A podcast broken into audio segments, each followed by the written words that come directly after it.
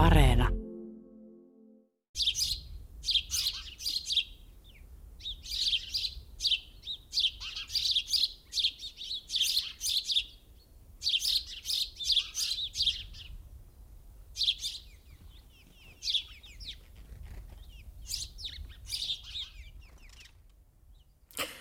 Näin alkaa lasten luontoilta, siis joulukuinen lasten luontoilta. Ja tämmöistä silputusta voi kuulla tähän aikaan, eikö niin Juha? Joo, jos nyt joku tai jotkut linnut tähän harmaaseen talvipäivään etelässä iloa tuo, niin varpuset, varpuset on aika hyvinkin äänessä. Viherpeippo varis ja, mutta aika synkkä oli tänäkin päivä tässä rannikolla.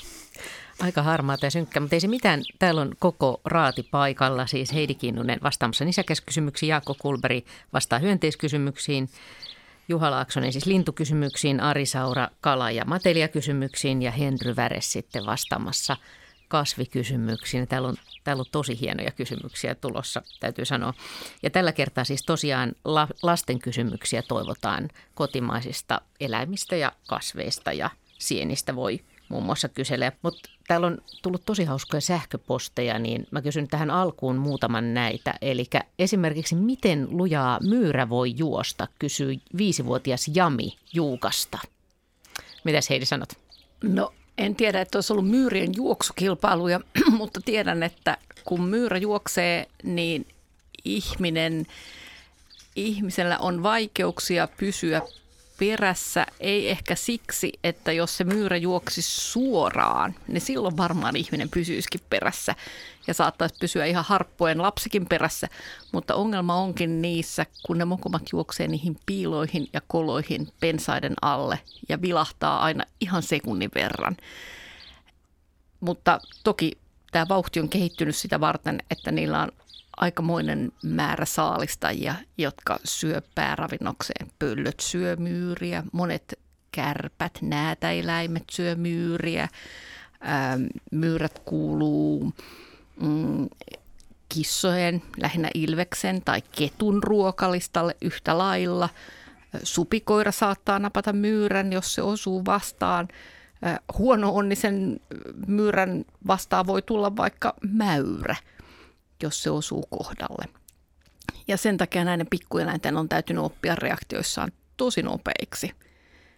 Mutta kyllä mä sanoisin, että lapsikin pysyy myyrän vauhdissa, jos sen pakottaisi menemään ihan suoraan. Jos se olisi esimerkiksi jollain joutunut jollekin jäälle, vaikka eikä olisi paljon lunta siinä. Niin... No jää voisi olla sellainen paikka, jossa ei ole estettä.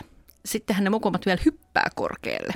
Että jos joskus on yrittänyt myyrän tai hiiren pyydystää vaikka ämpäriin, niin huomaa kyllä nopeasti, että se eläin punkasee sieltäkin pois. Juha.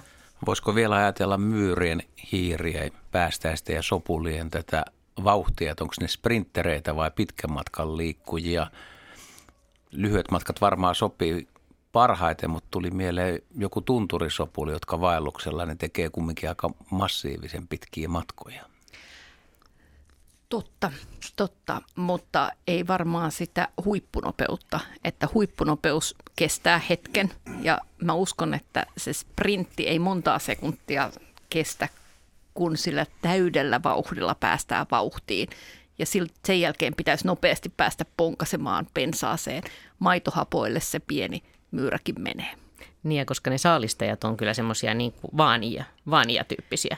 Näin meillä Suomessa erityisesti, joo. Hyvä. Näin käynnistyi lasten luontoilta siis ja meillä on myöskin ensimmäinen puhelu. Seitsemänvuotias Aava on siellä puhelimen päässä. Iltaa.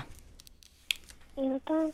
Joo, kiva kun soitit tänne. Minkälainen kysymys sulla on mielessä?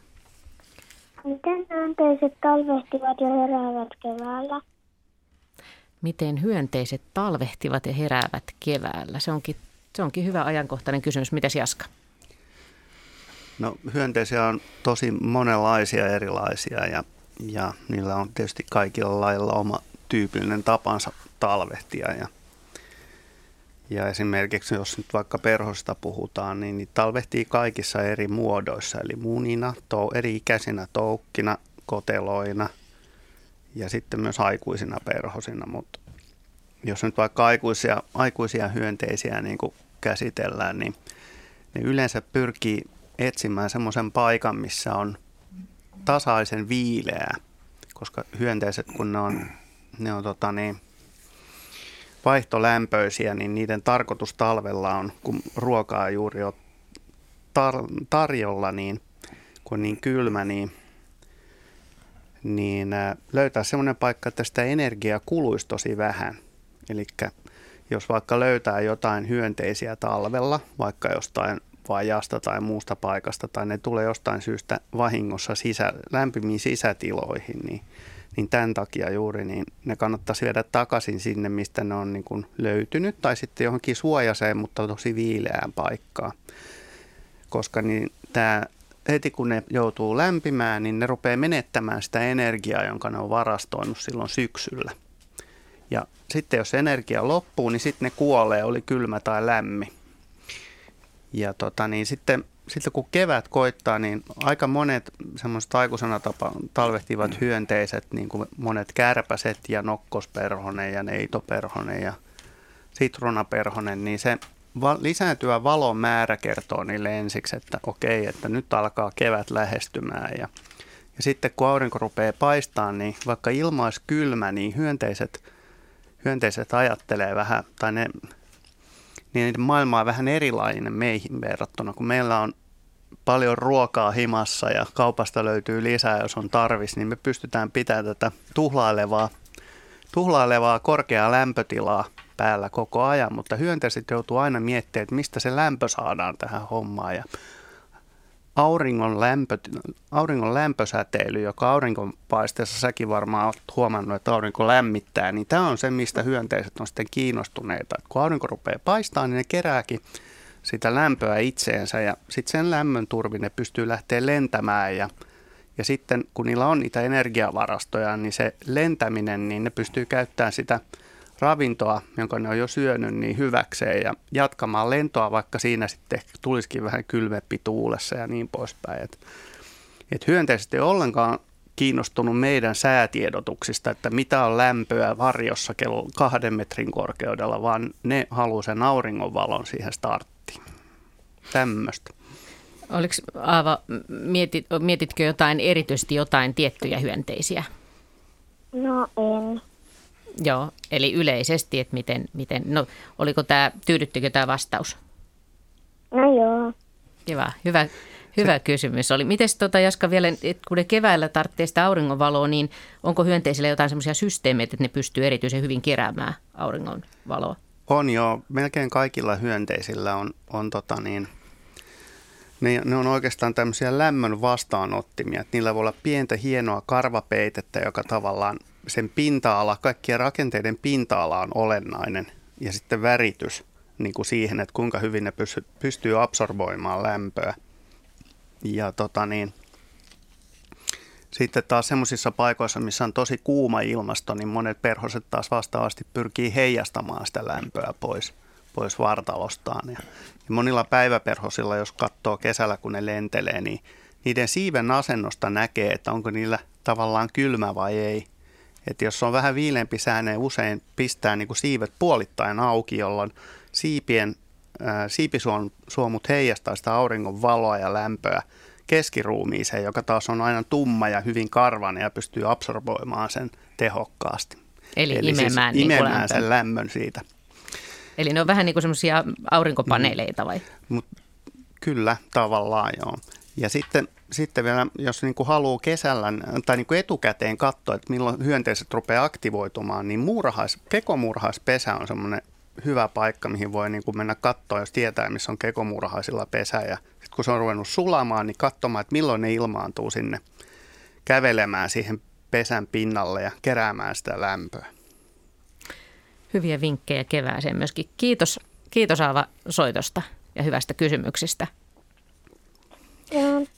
Ja tänne voi tosiaan lasten luontoiltaan soittaa 0203 17600 tai sitten voi lähettää sähköpostia luonto.ilta.yle.fi. Ja Viljo, viisivuotias Viljo kysyy tällaista, että miksi villieläimet eivät tule ihmisen luokse, vaan lähtee karkuun? Aika hyvä kysymys ja varmaan Viljo on eläinten ystävä, voisi kuvitella.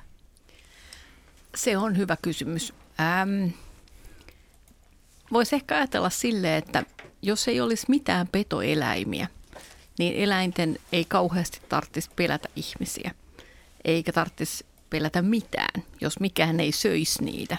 Tästä voisi seurata muitakin ongelmia, mutta, tota, ää, mutta ajatellaan niin, että eläimet osin oppii pelkäämään ja sitten osin niillä on semmoinen ihan sisäsyntyinen pelko, esimerkiksi ylhäältä tulevia kohteita pelätään, jos on myyrä, niin kuin vähän äsken juteltiin, niin myyrän mielestä kaikki, mikä näkyy taivaalla, on pelottavaa. Ja etenkin, jos se tulee kohti, niin sitten se vasta pelottavaa onkin.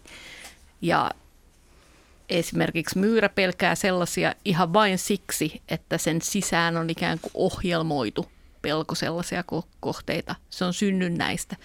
Sen kannattaa pelätä pöllöä, koska jo ensimmäinen kerta, kun jättää sitä pelkäämättä, voisi olla kovasti vahingollinen ja suorastaan tappava. Öm, hirvieläimistä, jotka elää esimerkiksi pidempään, niin me tiedetään, että ne kyllä oppiikin. Ja ne oppii ole, ne oppii pelkäämään ihmisiä, mutta kyllä ne oppii sitten poiskin siitä pelosta. Etenkin näissä pitkäikäisissä eläimissä sen helposti huomaa. Öm, metsäkauris voi esimerkiksi olla niin ovela, että se kattelee aika tarkkaan, että mitä kasvimaalla puuhataan ja kun kasvimaalla puuhaava ihminen poistuu paikalta, niin sitten se voikin kävellä sinne paikalle. Tai jos ihminen ei koskaan reagoi mitenkään sen eläimen tuloon, niin se voi hiljakseen lähteä kesyntymään ja tottumaan siihen ihmiseen. Se oppii jopa tunnistamaan sen ihmisen ja tietää, kuka ei reagoi, ketä ei haittaa. Niin, että ehkä mä vastaan niin, että ne osittain, osittain se on synnynnäistä, osittain opittua se pelko ja yleensä siihen on syynä se, että sen eläimen täytyy pelätä henkensä puolesta. No jos se oppii tunnistamaan, niin oppiiko se tunnistamaan ulkomuodon värit vai hajun? Jaa, äm, mä väittäisin, Ihmisestä. että ulkomuoto voi sitä hajukin tukea, mutta monesti eläimen täytyy tunnistaa ihminen on niin kaukaa, että haju ei voi olla ainakaan se ainoa ratkaiseva. Juha. Tuossa voisi ehkä laajentaa villieläinkäsitystä vaikkapa lintuihin ja mikä nyt sitten on villi ja vapaa. Lintuja muuttaa syksyyn ja kevään ja osa, osa vaikka metsälinnuista tai tunturien linnuista niin saattaa pysähtyä taajamissa ja kaupunkialueella ja on ehkä vähän epätyypillisessä ympäristössä, mutta kyllä mun mielestä niin kuin kaupunkiympäristössä näkee aika paljon, että, että, että luonto on viime vuosikymmenen aikana tullut, tullut niin kuin jopa ihmisten luokse. Että monet, monet linnut, kuten kanahaukka, on alkanut pesiä kaupungissa ja talviruokinnat kerää lintuja maaseudulta. Jopa tavalliset sinisorsat, pullasorsat, mitkä talvehtii kaupungeissa, niin niistä osa on todennäköisesti ihan maaseudulla syntyneitä maaseudun arkoja lintuja ja ne talveksi muuttaa käytöstään. Että siellä, siellä menee toiseenkin suuntaan aika lailla. Että, Toi on totta. Että, Pakeneminen on aika rasittavaa ja pelko on semmoinen se on rankka juttu, jos aina pitää lähteä karkuun. Ja jos se tekee monta kertaa turhaan, niin kyllä siinä energia ihan hukkaan kuluu. Että siinä mielessä semmoinen eläin, joka on oppivainen, niin säästää paljon energiaa ja vaivaa, jos ei turhia lähde karkuun. Jaska? Joo, tosiaan monilla lajeilla niin kuin pelko on sisään rakennettu ja se näkyy esimerkiksi siinä, että että me voidaan tänä päivänä ihan huoletta ajaa monen eläimen lähelle autolla.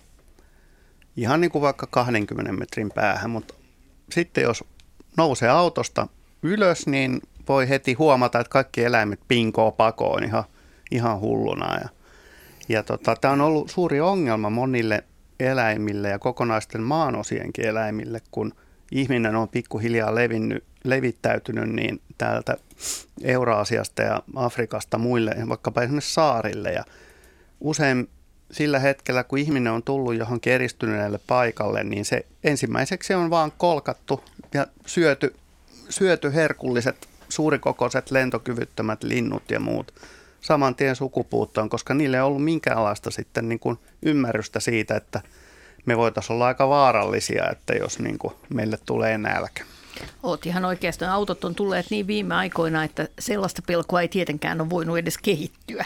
Ja niinpä sitten liikenne iso, isojen väylöjen varrella, vaikka jotain pajukkoa tulee syömään ja, ja herkullisia haavikkoja tulee syömään. Monet kauriseläimet täysin pelotta ymmärtämättä sitä, missä riskissä ne on, kun autot siinä ihan vieressä ajaa.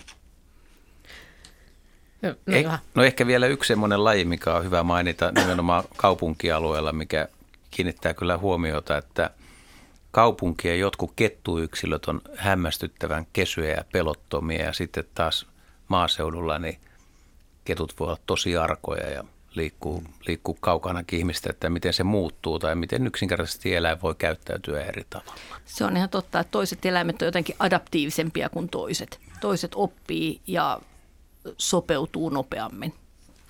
Näin paljon saatiin siis keskustelua aikaan Viljon kysymyksestä. Jatketaan lasten luontoiltaa eteenpäin. Puhelinnumero on siis 0203 17600 ja sähköpostiosoite on luonto.ilta.yle.fi. Ja Helsingistä Elias Teräs on soittanut tähän numeroon iltaa.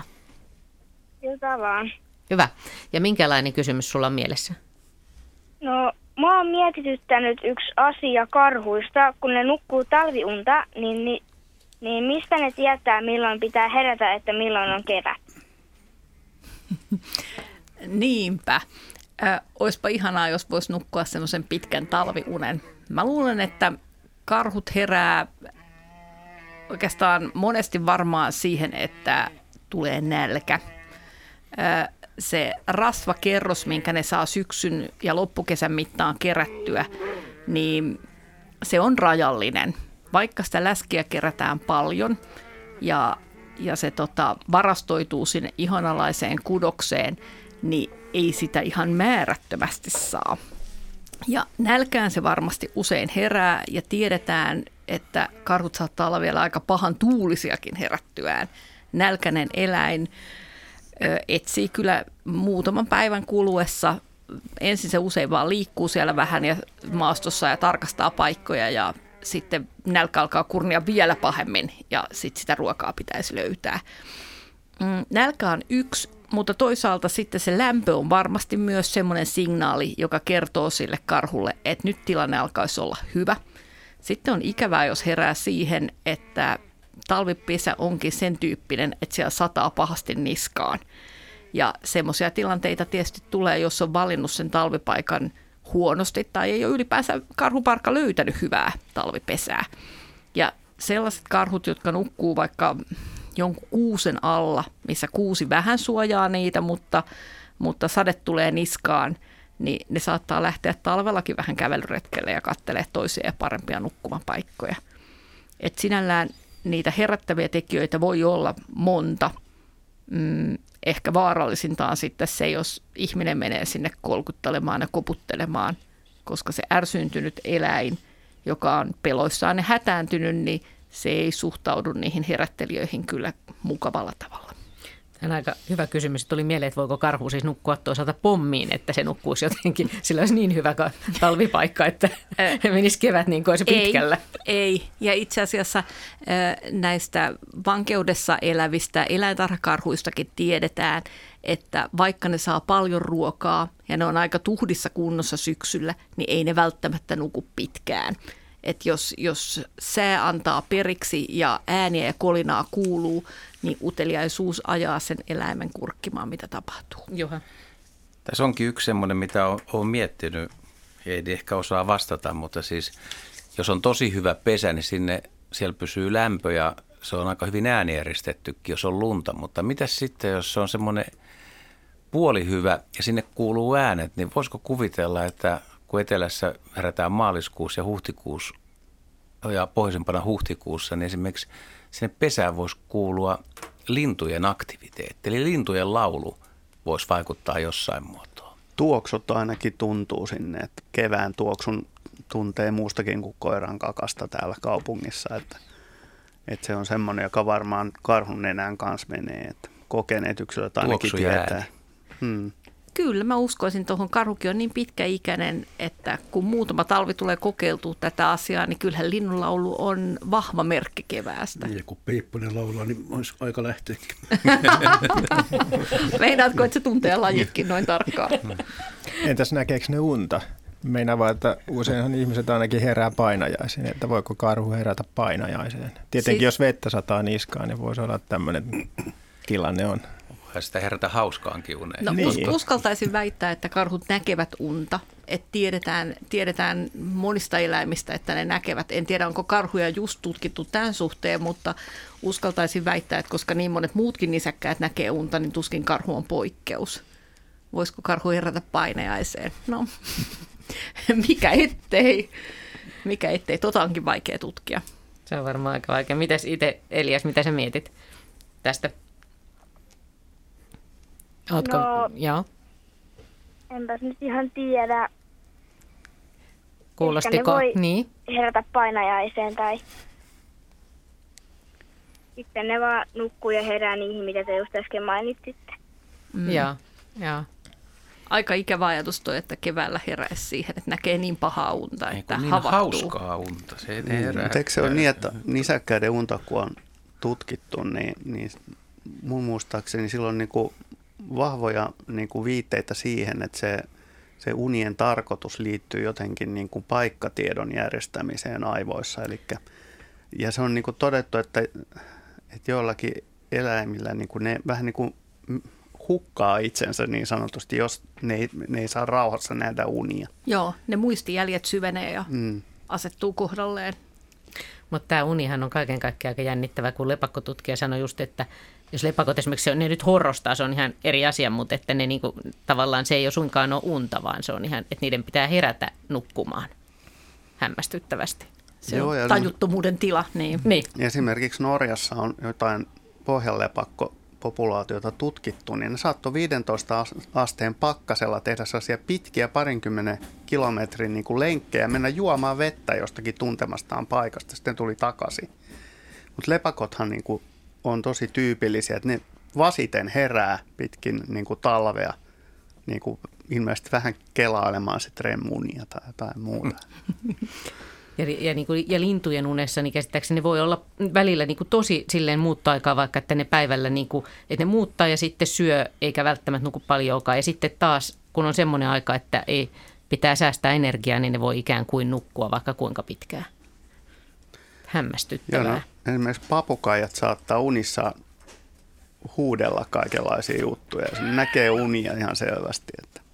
No ajattele sellaista oravaa, joka on pesässä kovana pakkaspäivänä ja on niin kova pakkanen, että, että se päättää olla lähtemättä liikkeelle. Ei kannata lähteä tuhlaa energiaa.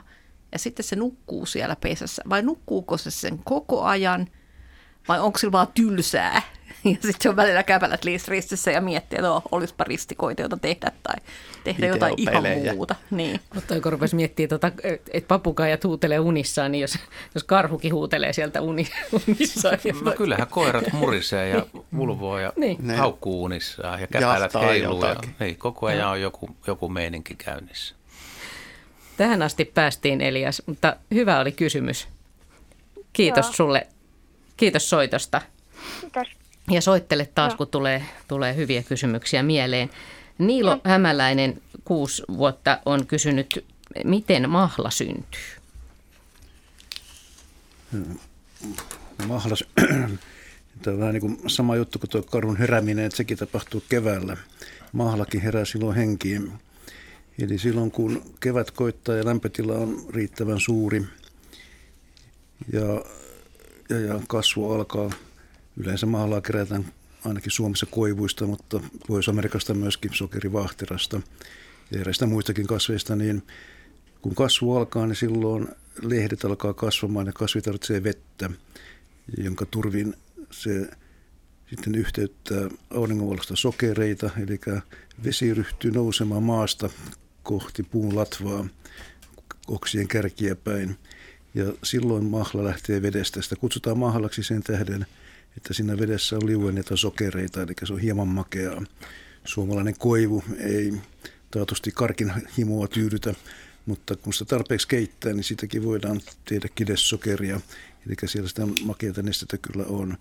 Eli mahla on makeaa vettä, mikä syntyy koivussa, kun kasvu alkaa, tai jossakin muussakin puussa, mutta meillä ko- koivu on varsinainen vesisyöppö, että iso täyskokoinen koivu voi ottaa vuorokaudessa 400 litraa vettä maasta, niin siinä syntyy sitä mahlaakin silloin jo aika lailla. Puun, reik, puun kylkeen purataan pieni reikä ja siitä sitten voi saada montakin pullollista yhden puun aikana keväällä. 400 litraa. Joo, iso koivu. Sen tähden puutarhurit eivät mielellään pidä koivua kasvamaan riepeillä, koska silloin kyllä vedestä, vedestä on kilpailu kova. Se on aika vaikuttava määrä, kun sitä alkaa miettiä. On, mutta jos mietit paljon, kun koivussa on lehtiä, niin niitä on miljoonia. Matias Piirola Kiimingistä on soittanut, on, se pitäisi olla sillä puhelimen päässä kahdeksanvuotias iltaa. Ilta. Joo, ja minkälainen? Joo, joo, hyvä. Mulla olisi yksi kysymys, että minkälaista kurjen kakka? Minkälaista on kurjen kakka? Se on erittäin, erittäin kiinnostava kysymys. Kuka on viimeksi ollut, ollut suolla ja katsonut? Kaikki on hiljaa täällä, joo. Se, se varmaan vähän vaihtelee kyllä vuoden ajan mukaan ja mitä kurki on syönyt. Et kurki on niin moniruokainen kaveri, että se syö, syö marjoja ja hyönteisiä ja pikkunisekkäitä. Se voi syödä kaloja, liskoja, selkärangattomia eläimiä. Ja tota, nyt mun täytyy kyllä todella miettiä, että tota, kuinka paljon ne vois vaihdella kurjen, kurjen kakka, koska se ei, se ei kyllä varmaan ole semmoista niin kuin pikkulintujen pussitavaraa, vaan se on vähän, vähän niin kuin tuhdimpaa ja pidempää. Ja onkohan se edes kunnolla, kunnolla pussissa, vaan se on semmoista kiinteätä, kiinteämpää, kiinteämpää lyijykynää paksumpaa pitkoa tai Mites pötkylää. Miten Mistä sulle tuli mieleen Tuli sun tämä? mieleen, niin. Ootko Matias vielä siellä? On. Joo, niin miten sulle tuli mieleen tämä kurjen kakka? Oletko nähnyt no. suolla jotain sen näköistä vai? No mun pikkusisko, niin se ei, ole, se ei uskaltanut soittaa, niin se... Joo. Sitä kiinnosti. Ja se mietti tätä mm. asiaa. Mistähän se on ruvennut sitä miettimään? En mä tiedä. Joo, no niin.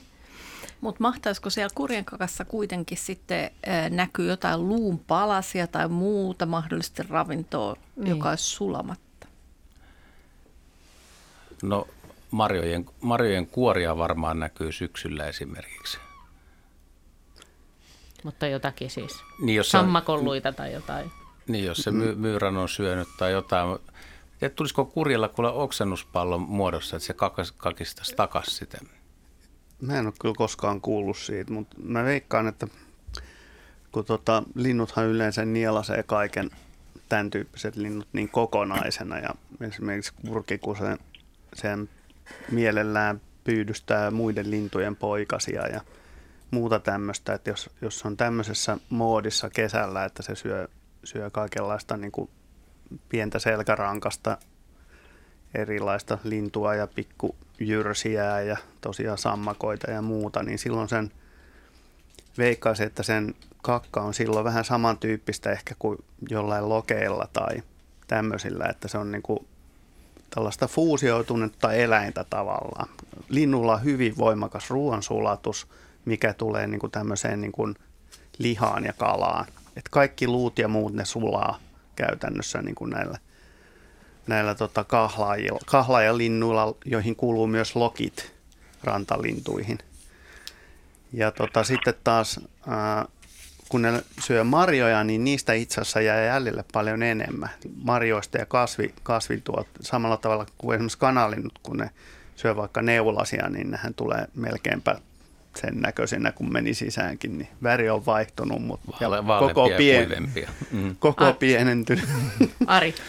Niin, niin kurjethan syö tosiaan varsinkin keväisin niin paljon kalaakin. Esimerkiksi jollain särjen tai muiden kevätkutusten kalojen kutupaikoilla ne mässäilee kaloilla ja ainakin muut kalaa, tai lähes kaikki muut kalaa syövät linnut, niin ne tosiaan oksentaa ne kalojen luut ja suomut ja tämmöiset huonosti sulavat osat pois tämmöisinä oksennuspalloina. Ja jos kurki tekee niin, niin silloin varmasti se, mikä jää sitten kakaksi, niin on semmoista aika liemevää. Ja mä en ainakaan muista, että mä olisin paljon suolla kulkeneena, niin olisin mm. nähnyt koskaan semmoista kakkaa, joka, jota mä epäilisin kurjen kakaksi. Et voi olla, että se aika nopeasti häviää sinne maastoon verrattuna sitten muihin suolintuihin, joihinkin esimerkiksi teeriin taikka, taikka tota, muihin kanalintuihin, jotka tekee ihan tämmöisiä selviä papanoita, jotka on helposti tunnistettavissa, mutta ne syökin enemmäkseen kasvisruokaa. Mutta hyvän, hyvän haastava kysymys oli Matiaksella ja pikkusiskolla heti tähän lasten luontoillan alkupuolelle. Otetaan tähän väliin, meillä on seuraava soittajakin, mutta tähän väliin otetaan ää, Raisa Nurmen, 9-vuotiaan Raisa Nurmen kuvallinen kysymys. Eli törmäsin äidin kanssa eräänä iltana tähän Liskoon Turun urheilupuisto lenkkipolulla. Äiti epäili, että kyseessä voisi olla vieraslaji alppimanteri. Eläimen vatsa oli keltaruskea, mikäköhän eläin oli kyseessä. Ja jos tämä oli vieraslaji, niin mitä sille pitäisi tehdä? Ja Ari, sulla on se kuva siinä edessä. Joo, kyllä tämä vähän va- vaalea kuva, mutta ei tämä missään tapauksessa alppisalamanteri ole. Et, mutta salamanterin mantereihin kuuluva ihan meikäläinen tavallinen vesilisko tässä on. Ja sitä taidetaan nykyisin manteriksi myöskin kutsua. Ja tota, tämähän on oikeasti myöskin maalla elävä eläin. Et se on ainoastaan silloin keväisin kutuaikana niin käy jossain vesiallikossa tai lammikossa kutemassa, mutta että muun osan elämästään se viettää maalla ja sen voi hyvinkin nähdä sitten maalla mönkimässä. Tosin se on aika lailla semmoinen hämärä ja yöaktiivinen, että päiväsaikaan sen näkeminen on aika harvinaista. Että usein päiväsaikaan se piilottelee, mutta tämmöisessä kosteassa ympäristössä se kyllä viihtyy hyvin.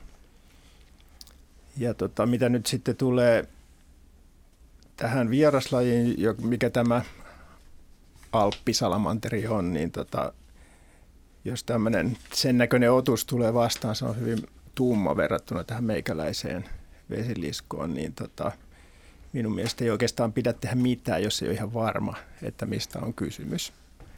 Et silloin parempi pyytää jotain asiantuntijaa tunnistamaan, tunnistamaan se, että onko tämmöinen kyseessä tämmöinen alkuperäinen meidän oma laji vai sitten tämmöinen niin kutsuttu vieraslaji. Mutta tämä on ihan meidän oma, oma vesiliskomme, joka tässä kuvassa on. Hyvä. Joo, tämä on oikeastaan tosi tärkeä kysymys, mikä tämä viimeinen oli. Että, että se sanottakoon varsinkin aikuisille kuuntelijoille, että jos luulette näkevänne jonkun vieraslajin sammakkoeläimen tai esimerkiksi selkärankasen tai muun, niin, niin jos ette ole absoluuttisen varmoja, että ette tunnista lajia, niin älkää menkö tekee mitään. Suomessa on jo tapettu useita ihan tavallisia sammakoita sen takia, että joku valopää on nähnyt niissä vihreää väriä. Suomessa on huomattavalla joukolla miehistä punavihervärisokeus ja siinä muitakin vammoja löytyy. Ja kyllähän tota, sammakotkin voi olla riippuen valaistuksesta ja kaikesta niin aika monen näköistä ihan tavallisissa sammakoissakin. Joo, tämä tämä on vähän eri asia sitten, kun kyse on lupiineista tai, tai muutamasta tämmöistä kasvista, mutta nämä eläimet on mun mielestä, niin kuin, se on niin kuin ohjattujen viranomaisten hommaa ruveta niitä sitten niin kuin päättämään niiden elämästä ja kuolemasta. Että. Jatketaan, jatketaan lasten luontoilta eteenpäin ja Kiira Vanhatapio Rovaniemeltä, kahdeksanvuotias on soittanut meille. Ootko si- Hei, joo. Ja minkälainen kysymys sulla on mielessä? No, miten kärppä juoksee meidän pihalla, kun meillä on koira? Teillä on koira ja kärppä juoksee pihalla. Mm, Sitten mä kysyisin ehkä seuraavaksi, että onko teillä myös linturuokinta pihalla? Mm, ei. Ei. Okei. Okay. Sitten teillä on hiiriä ja myyriä muuten vaan pihalla, koska niitä se kärppä siellä jahtaa. En oikein keksi kärpälle muuta syytä. Ja aika usein se kärppä tulee sitä myöten, kun on lintulauta pihalla ja ruokitaan lintuja ja sieltä vähän tippuu ruokaa maahan ja tulee hiiriä ja myyriä, jotka napostelee sitten kauraa tai pähkinää vaikka. Ja silloin kärppä ilmaantuu paikalle ja pyydystää niitä hiiriä. Mutta jostain syystä te olette saaneet sinne kärpän reviirin. Teillä on siellä hiiriä ja myyriä ja ruokaa sille. Ja voi kysyä vaikka, että onko koiralla ruokakuppi ulkona, kävisikö hänen hiiret siellä? No, joo. No se voi olla yksi vaihtoehto, että miksi kärpät kärppä on tullut sinne hirten ja myyrien perään. Se ei jostain syystä osaa sitä teidän koiraa nyt sitten pelätä. Koira on kiltti tai sitten kärppä on vaan tosi vikkelä. Onko se koira kiinnittänyt siihen huomiota, siihen kärppään? On. No mitäs koira tekee? No, se räksyttää pihalla koko ajan. Okei. Oi oi. Joo, Joo. koiraa se vähän vaivaa. Mm. Joo. No milloin kärppä on viimeksi näkynyt siellä? No, viikko sitten. Joo. Joo. Se on kyllä mainio eläin. Ehkä sitä kannattaa ihailla. Mä luulen, että siitä on teille paljon iloa ja hupia siitä kärpästä. Koira, koiralle se voi olla vähän tota ihmetyksen aihe, mutta jos se koira ei sitä jahtaa, niin eiköhän se kärppä sitten pärjäile. Kärppä on yleensä nopeampi kuin tuommoinen kotikoira. Toivottavasti teidän kärppä pärjäilee siellä. Saatte nauttia siitä pitkin talvea. Ootko, onko se päässyt näkemään sen kärpän hyvin? En, mutta mun sisko ja äiti on kerran. Joo. Ja sitten kun lunta tulee oikein kunnolla, niin saattaa näkyä semmoisia reikiä, josta se sukeltaa ulos ja sisään välillä ja jäljet saattaa mennä siellä. Niitä on aika hauska katella. Mutta se on kyllä huiman nopea. Kyllä siitä teille paljon iloa lopputalveksi riittää. No, Joo. Haluuko joku sanoa vielä? No, Ari. Niin kärpästä tuli mieleen, että itse tuossa kolmisen viikkoa sitten retkeilin tuolla Nuuksion metsäalueella ja tiesin kesältä siellä, että siellä asustaa kärppä yhdessä purovarressa ja sitten menin katsomaan, että josko sitä näkyisi. Ja näkyihän se lumivalkoinen kärppä siellä tummanvihreässä metsässä, niin näkyi oikein selkeästi ja oli aika rohkea yksilö, että sitä pääsee aika läheltä seurailemaan. Ja näit sitten hännän pään Kyllä, myöskin, joo. joka on musta. Joo. Kärpästä on joo, paljon iloa ja joskus, jos sillä on oikein iso saalis, niin silloin iso saalis saattaa hidastaa kärpän menoa. Mä näin tässä muutama viikko sitten semmoisen kärpän, jolla oli vesimyyrä, joka on vähän iso ja se oli painava ja kärpällä oli kyllä kova työstä raahata ja, ja silloin sitä saattoi vähän kauemmin katsella. Mutta usein menee kyllä niin vikkelää, että ei ehdi mitään kännykkäkameraa ottaa esiinkään. Mutta onko kärppä, jos, jos kärppä siellä on näkynyt pihalla, niin onko se niinku sen reviiri? Tai mitenkä laajalla alueella kärppä sitten liikkuu? no, en mä tiedä, jossain tuossa pihalla autojen vieressä. Ja Is- monestihan se on mennyt äitin moottoriin, sinne kävi pissalla sillä. Oi, oi, Oi, oi, oi. oi, oi. oi. No se oli huono tuhri. Oho. Ää, se saattaa käydä lämmittelemässä siellä auton moottoritilassa, se on ihan totta. Joo. Ähm, se ei ole ehkä kaikkein, kaikkein hauskin eläin siellä moottoritilassa, mutta kärpistä ei ole erityisesti kuulu, että ne siellä tuhoakaan olisi tehneet. Mutta joo, totta on se, että niillä on pieni reviiri, ainakin näin ihmisen näkökulmasta se reviiri voi olla kesäaikaan niinkin pieni kuin vaikka ihmisen tuommoisen omakotitalon sisätilat. Ja sitten kun se siinä teidän talon ympärillä pyörii, niin siinä se sen reviiri on. Talvella kyllä saattaa lähteä pidemmälle retkelle sitten, jos ruuat loppuu. Joha. Niin tässä kysymyksessä palataan nyt siihen ensimmäiseen kysymykseen itse asiassa, että tuleeko villieläimet pihapiireihin vai ei. Ja niin kuin Heidi sanoi tuossa alussa, tai kysyi heti, että onko ruokintapaikkaa, lintujen ruokintapaikkaa, niin, niin kärppä tietysti voi, että se on ollut kauempana, mutta se on huomannut, että pihalla on elämää, siellä on lintuja ja siellä on hiiri tai myyri, jos on ruokinta ja sekin tulee sitten sinne saalistamaan. Niin, kyllä se on niitä nälkä tekee rohkeaksi myöskin. Ensimmäinen kysymys oli itse asiassa se, että kuinka nopea myyrä on. Ja tämä vastaa osittain siihenkin, että kärppä on nopeampi usein. Kärpän on pakko olla nopeampi kuin myyrän. Täytyy kyllä sanoa, että sekä lumikot että kärpät, näistä, nämä pienimmät näätäeläimet, niin ne on harvinaisen niin kuin pelottomia, vaikka ne havaitsisikin ihmisen, niin ne ei nor- normaalisti kyllä juurikaan kiinnitä ihmeempää huomiota. Että jos vertaa esimerkiksi johonkin minkkiin tai isompiin hillereihin ja tämmöisiin, niin ne, kyllä pinkasee pakoon niin kuin nopeasti, mutta ilmeisesti tässä suunnittelussa on hieman säästetty sitten niin kuin Mä oon ajatellut, että ne on vähän niin kuin yksioikoisia, että kun ne Kyllä. pääsee siihen saalistusmoodiin, niin sitten ne ei ajattele, mitä siinä ympärillä on. Että Joo. sitten vain se saalis, niin, vain saalis on mielessä. Kyllä, mutta siis kärppä ja lumikko valokuvaajan kannalta ne on erittäin haastavia kohteita, koska usein kun, sä näet, usein kun sä näet kärpän, niin sulla ei ole kameraa, ja jos sä sen nyt jostain haet tai kaivat repusta, niin sen jälkeen se on jo niin kuin suht kaukana tai jotenkin kiertää. Et tästä on monen valokuvaajan kanssa juteltu, että miksi just silloin, silloin on niin kuin hyviä yksilöitä, kun ei ole kameraa mukana. Ja vaikka olisikin ja on, on se tilanne hetken aikaa päällä, niin se ei, se ei kuitenkaan niin kuin jatku sitten. Toi on kyllä ihan totta. Ja vaikka saisi tarkennettua sen siihen kameran etsimelle vielä ja laukaistuakin, ja sitten kun katsoo, niin sinne ei ole muuta kuin semmoinen heilahtanut Niin, tai hännänpää. tai hännä. Hännänpää. Siinä on sitten Niin, se kuuluisa laiskat- hännänpää. Laiskat, haiskat va- valokuvaajat valittaa, kun sattumalta ei yleiset otukset tee niin kuin käsketään. Et Pitäisi oikeasti mennä ja etsiä kärpän reviiriä ja hoitaa homma. Kyllä mä oon aika monen kanssa jutellut ja aika, aika monet on sanonut, että kärppä on kyllä yksi, yksi vaikeimmista. Mites Kiira, oletteko te siellä yrittänyt kuvata sitä kärppää? Mm. Joo. No sä voit kokeilla nyt tota sitten, että kuinka vaikeeta se, kuinka vaikeeta se on. Joo. Mutta kiitos soitosta ja hienosta, hienosta havainnosta. Joo. Ja vielä ehditään ennen merisäätä yksi puhelu Helsingistä. Evelin Tuomi on soittanut tänne. Hei. Moi. Moi. Joo. Ja minkälainen on sun kysymys?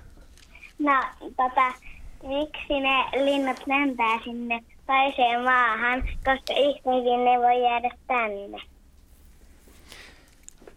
Niin, miksi osa linnuista muuttaa etelään tai kaakkoon pois Suomesta? Niin. Se on kyllä aika pitkälle ravintokysymys, että etelässä on, tai siellä missä ne talvehtii on enemmän ravintoa saatavilla ja paremmat olosuhteet viettää talvi. Siellä on vähän lämpöisempää ja ehkä silloin tilaakin sitten vähän, vähän enemmän.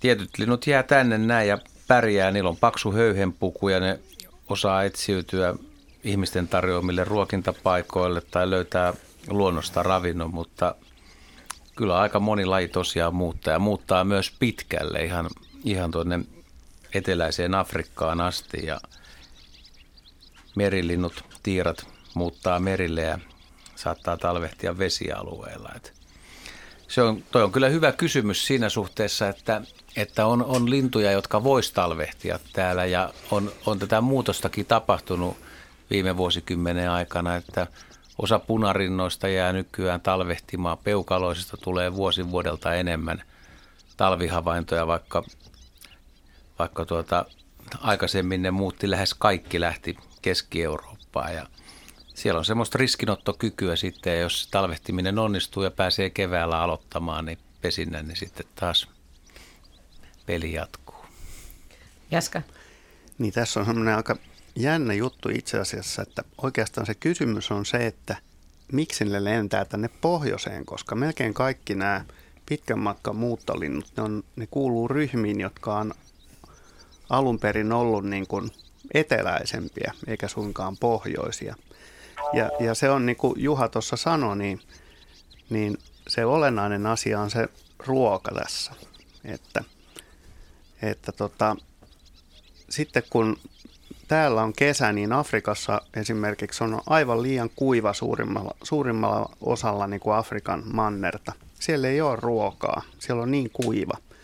Että tavallaan se Afrikan kesä on se kuiva aika, mikä meillä on talvi oikeastaan. Silloin ei ole ruokaa, silloin ei kannata pesiä. Ja esimerkiksi Afrikassa on monia semmoisia lajeja, joista on toinen laji, joka talvehtii siellä Afrikassa,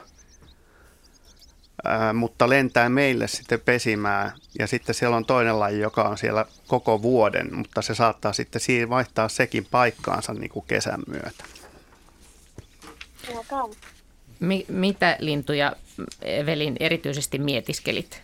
Onko sulla jotain, mitä sä erityisesti nyt kaipaat vaikka talvella tai jota oot seurannut? No, ne valkopos, e- ne valkoposkihanhet ja ne lokit, niin minne ne menee? No valkoposkihanet ja lokit menee, menee suuri osa Keski-Eurooppaan, osa jää Tanskan salmiin, Länsi-Eurooppaa, Belgia, Hollanti, jotkut voi mennä Brittein saarille asti, mutta ei siis hirveän kauas. Lokeissa taas on sitten jo aika paljon erilaista vaihtelua, että pisimmälle taitaa mennä mustaselkäinen selkälokki, joka talvehtii Afrikassa ja suuri osa muista lokeista jää sitten Euroopan puolelle ja osa lokeista voi talvehtia kyllä Suomessakin ja nythän on edelleen valkoposkihanhia muutamia Helsingissä jäänyt talvehtimaan. Saa nähdä kuinka pitkään ne on. Ei lukumääräisesti kovin montaa, mutta jonkun verran kuitenkin. Ja Kanadahanhia, näitä valkoposkihanhia, isompia yksilöitä, niin niitä on Suomessa tällä hetkellä vielä satoja. Poikkeuksellisen paljon. Oho. Niin, eli, joo, eli, eli siis toisaalta linnut muuttaa ja toisaalta ne voi myöskin vaihtaa tätä vähän tätä strategiaa.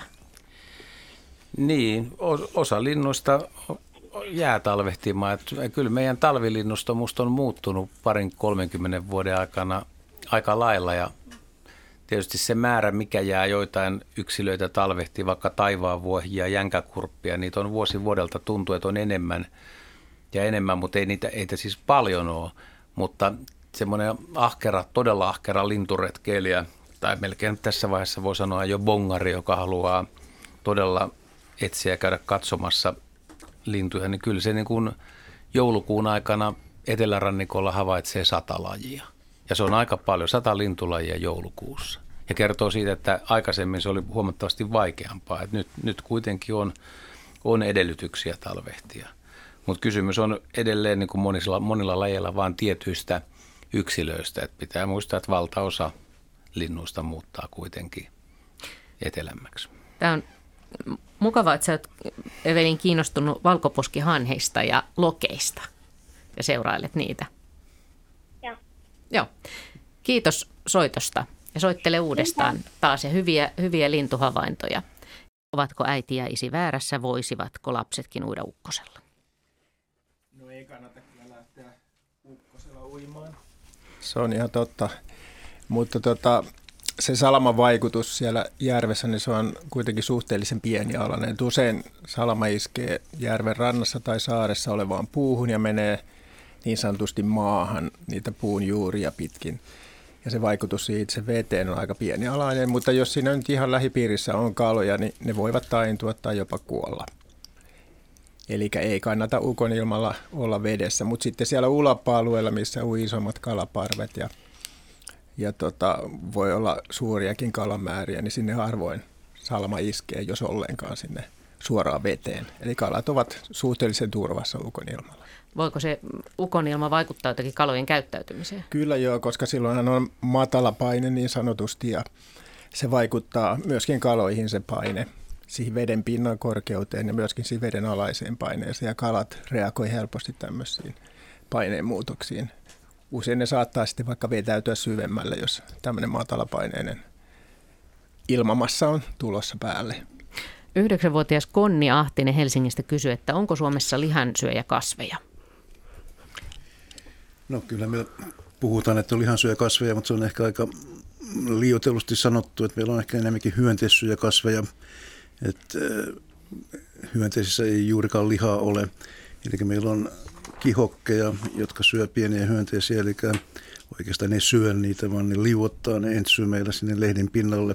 Ja sama koskee noita vesiherneitä, joilla on pyyntirakkuloita, jonne pienet vesikirpuit ja muut saattaa mennä, kun paine muuttuu nopeasti siinä suuaukossa ja ne myöskin liukenee siihen esteeseen, mitä siellä rakoissa on. Ja sitten meillä on yökönlehtiä, on kolmas kasvisuku, missä on taas sama mekanismi kuin on kihokeilla, eli se on hyvin tahmea se lehden pinta näissä molemmissa yökylehdillä ja, ja, ja näillä kihokeilla ja pienet hyönteiset tarttuu niihin kiinni ja pikkuhiljaa ne kasvista erittyvät entsyymit sulattaa sitten nämä hyönteiset siihen lehden pinnalle ja kasvi käyttää siitä ennen kaikkea typpeä hyväkseen. Eli se on se, mistä nämä lihansyökasvit sitten eniten hyötyy. Typpilisä typestä on aina pula. Ja sitten täällä onkin Hilda, neljävuotias Hilda on kysynyt, tämä on sulle vähän kiperämpi, että kuinka monta puuta kasvaa maapallolla.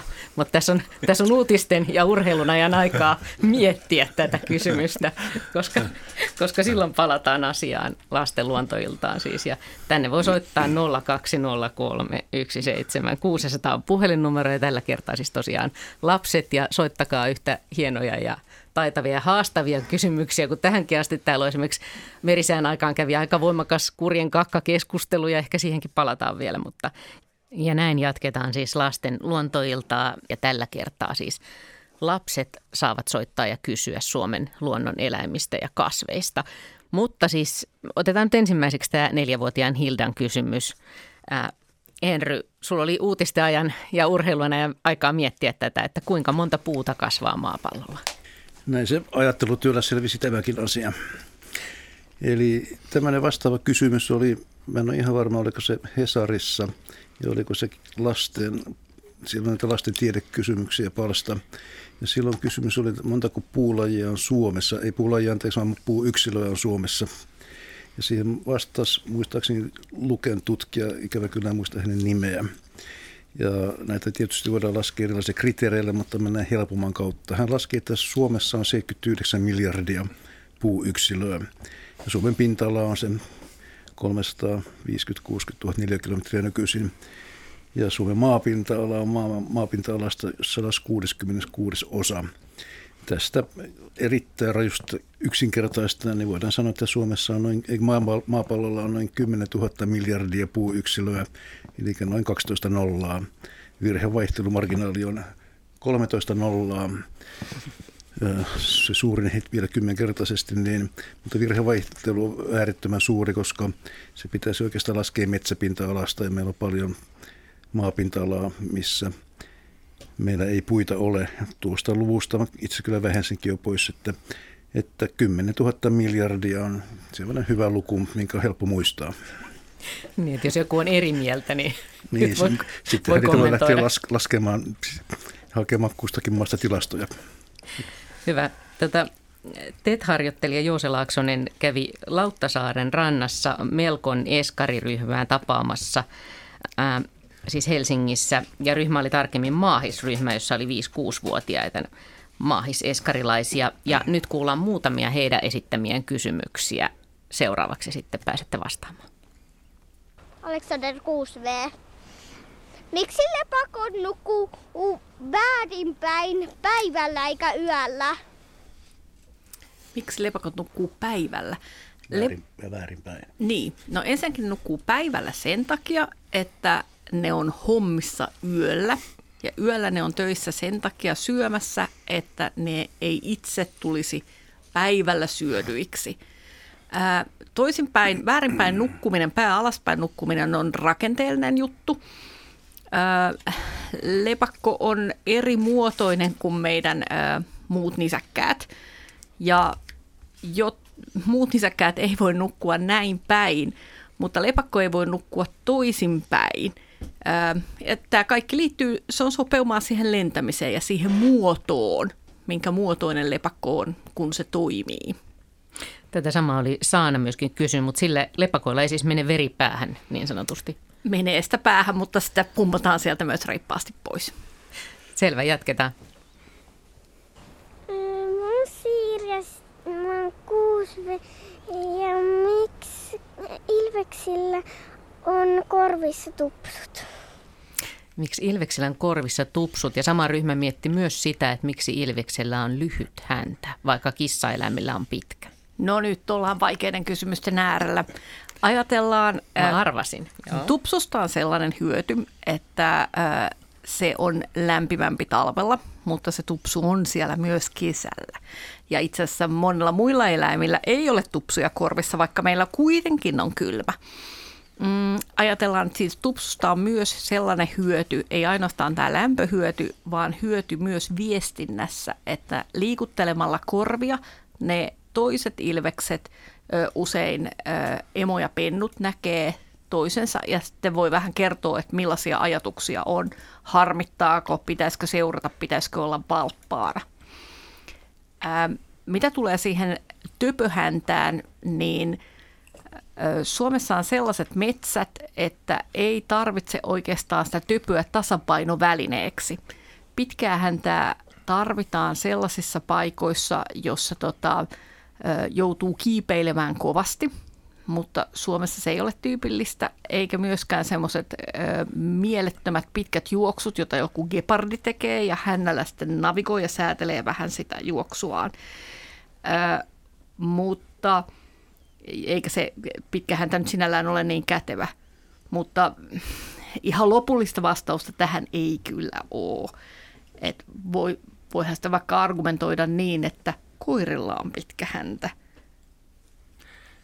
En ota kantaa Ilveksen osalta, mutta onhan pitkästä hännästä, jos se on tuuheen, niin siihen voi kietoutua ja se lämmittää ja sitten hyttysaikaa sille voi läiskiä itseään. Kyllä. Niin, no tietysti voi ajatella, että missä kaikkialla on erilaisia ilveksiä, niin niitä on esimerkiksi Saharassa, mm. ilveksen sukusia. Joo. Ja tota, niin kuin levinneisyys on ilvesmäisillä kissaeläimillä aika laaja ja se voi olla, että meidän pitäisi oikeastaan tietää, miksi ilvekset ylipäätänsä se näiden kaikkien yhteinen kanta, äiti ja isä, niin menetti sen häntänsä, koska sillä, niille takuu varmasti oli semmoinen. Ja... Samat geenit rajoittaa näitä nykyisiä eläimiä. Joo, että mm. aina ei ole nykypäivän perusteella selitettävissä se, että miksi jokin asia on. Se voi olla, että se alkuperäinen syy on, ei enää esiinny edes planeetalla. Ei, se voi olla miljoonia vuosia mm. vanha. Jatketaan eteenpäin. Nämä onkin hyviä kysymyksiä. Mun nimi on Lili ja mun kysymys on, miksi kalalla on punaista väriä silmissä? Vähän sen joillakin kaloilla. No niin, se onkin tota, taas aika vaikea kysymys. Ja tässä on hyvä, ehkä viita... hyvä, kun näkee, kun te vääntelehditte täällä. Tässä on, joo, alkaa vähän niin kuin hikikarpolla tulla otsalle. Hyvä, hyvä. Onko omassa silmässä punasta nyt jo pian? Niin, tässä viitataan varmaan särkeen, joka on näistä meidän kaloistamme ehkä selkeimmin se punasilmäisin. Ja siihenkään ei nyt ole mitään niin kuin varsinaista syytä, että minkä takia säärien silmä on punainen. Se nyt on vaan tämmöinen lajityypillinen ominaisuus. Tosin särilläkin se silmän punaisuus vaihtelee kovin paljon, että se voi olla hyvin semmoinen lähes kellertävä, oranssi, viininpunainen tai hyvin semmoinen tummanpunainen, riippuen aika paljon siitä ympäristön väristä. Et usein se silmän värikin on kaloilla sopeutunut sit siihen ympäristön väriin. tummissa vesissä ja, ja tämmöisissä kirkkaissa vesissä särjet ovat hyvin kirkkaan punasilmäisiä ja sitten taas savisammeissa ja harmaissa vesissä ne on usein semmoisia vaaleampia, oranssinkeltaisia ne särjen silmät. Mutta että ei ole mitään yksiselitteistä vastausta siihen, että miksi se on juuri punainen ja miksi jollain muulla kalalla, esimerkiksi lahnalla, on keltainen. Mun nimi on Eliellä. Um, kuusi. Ja mä haluaisin kysyä, että miksi kuuset ja mä nyt ei tiputa neulasia.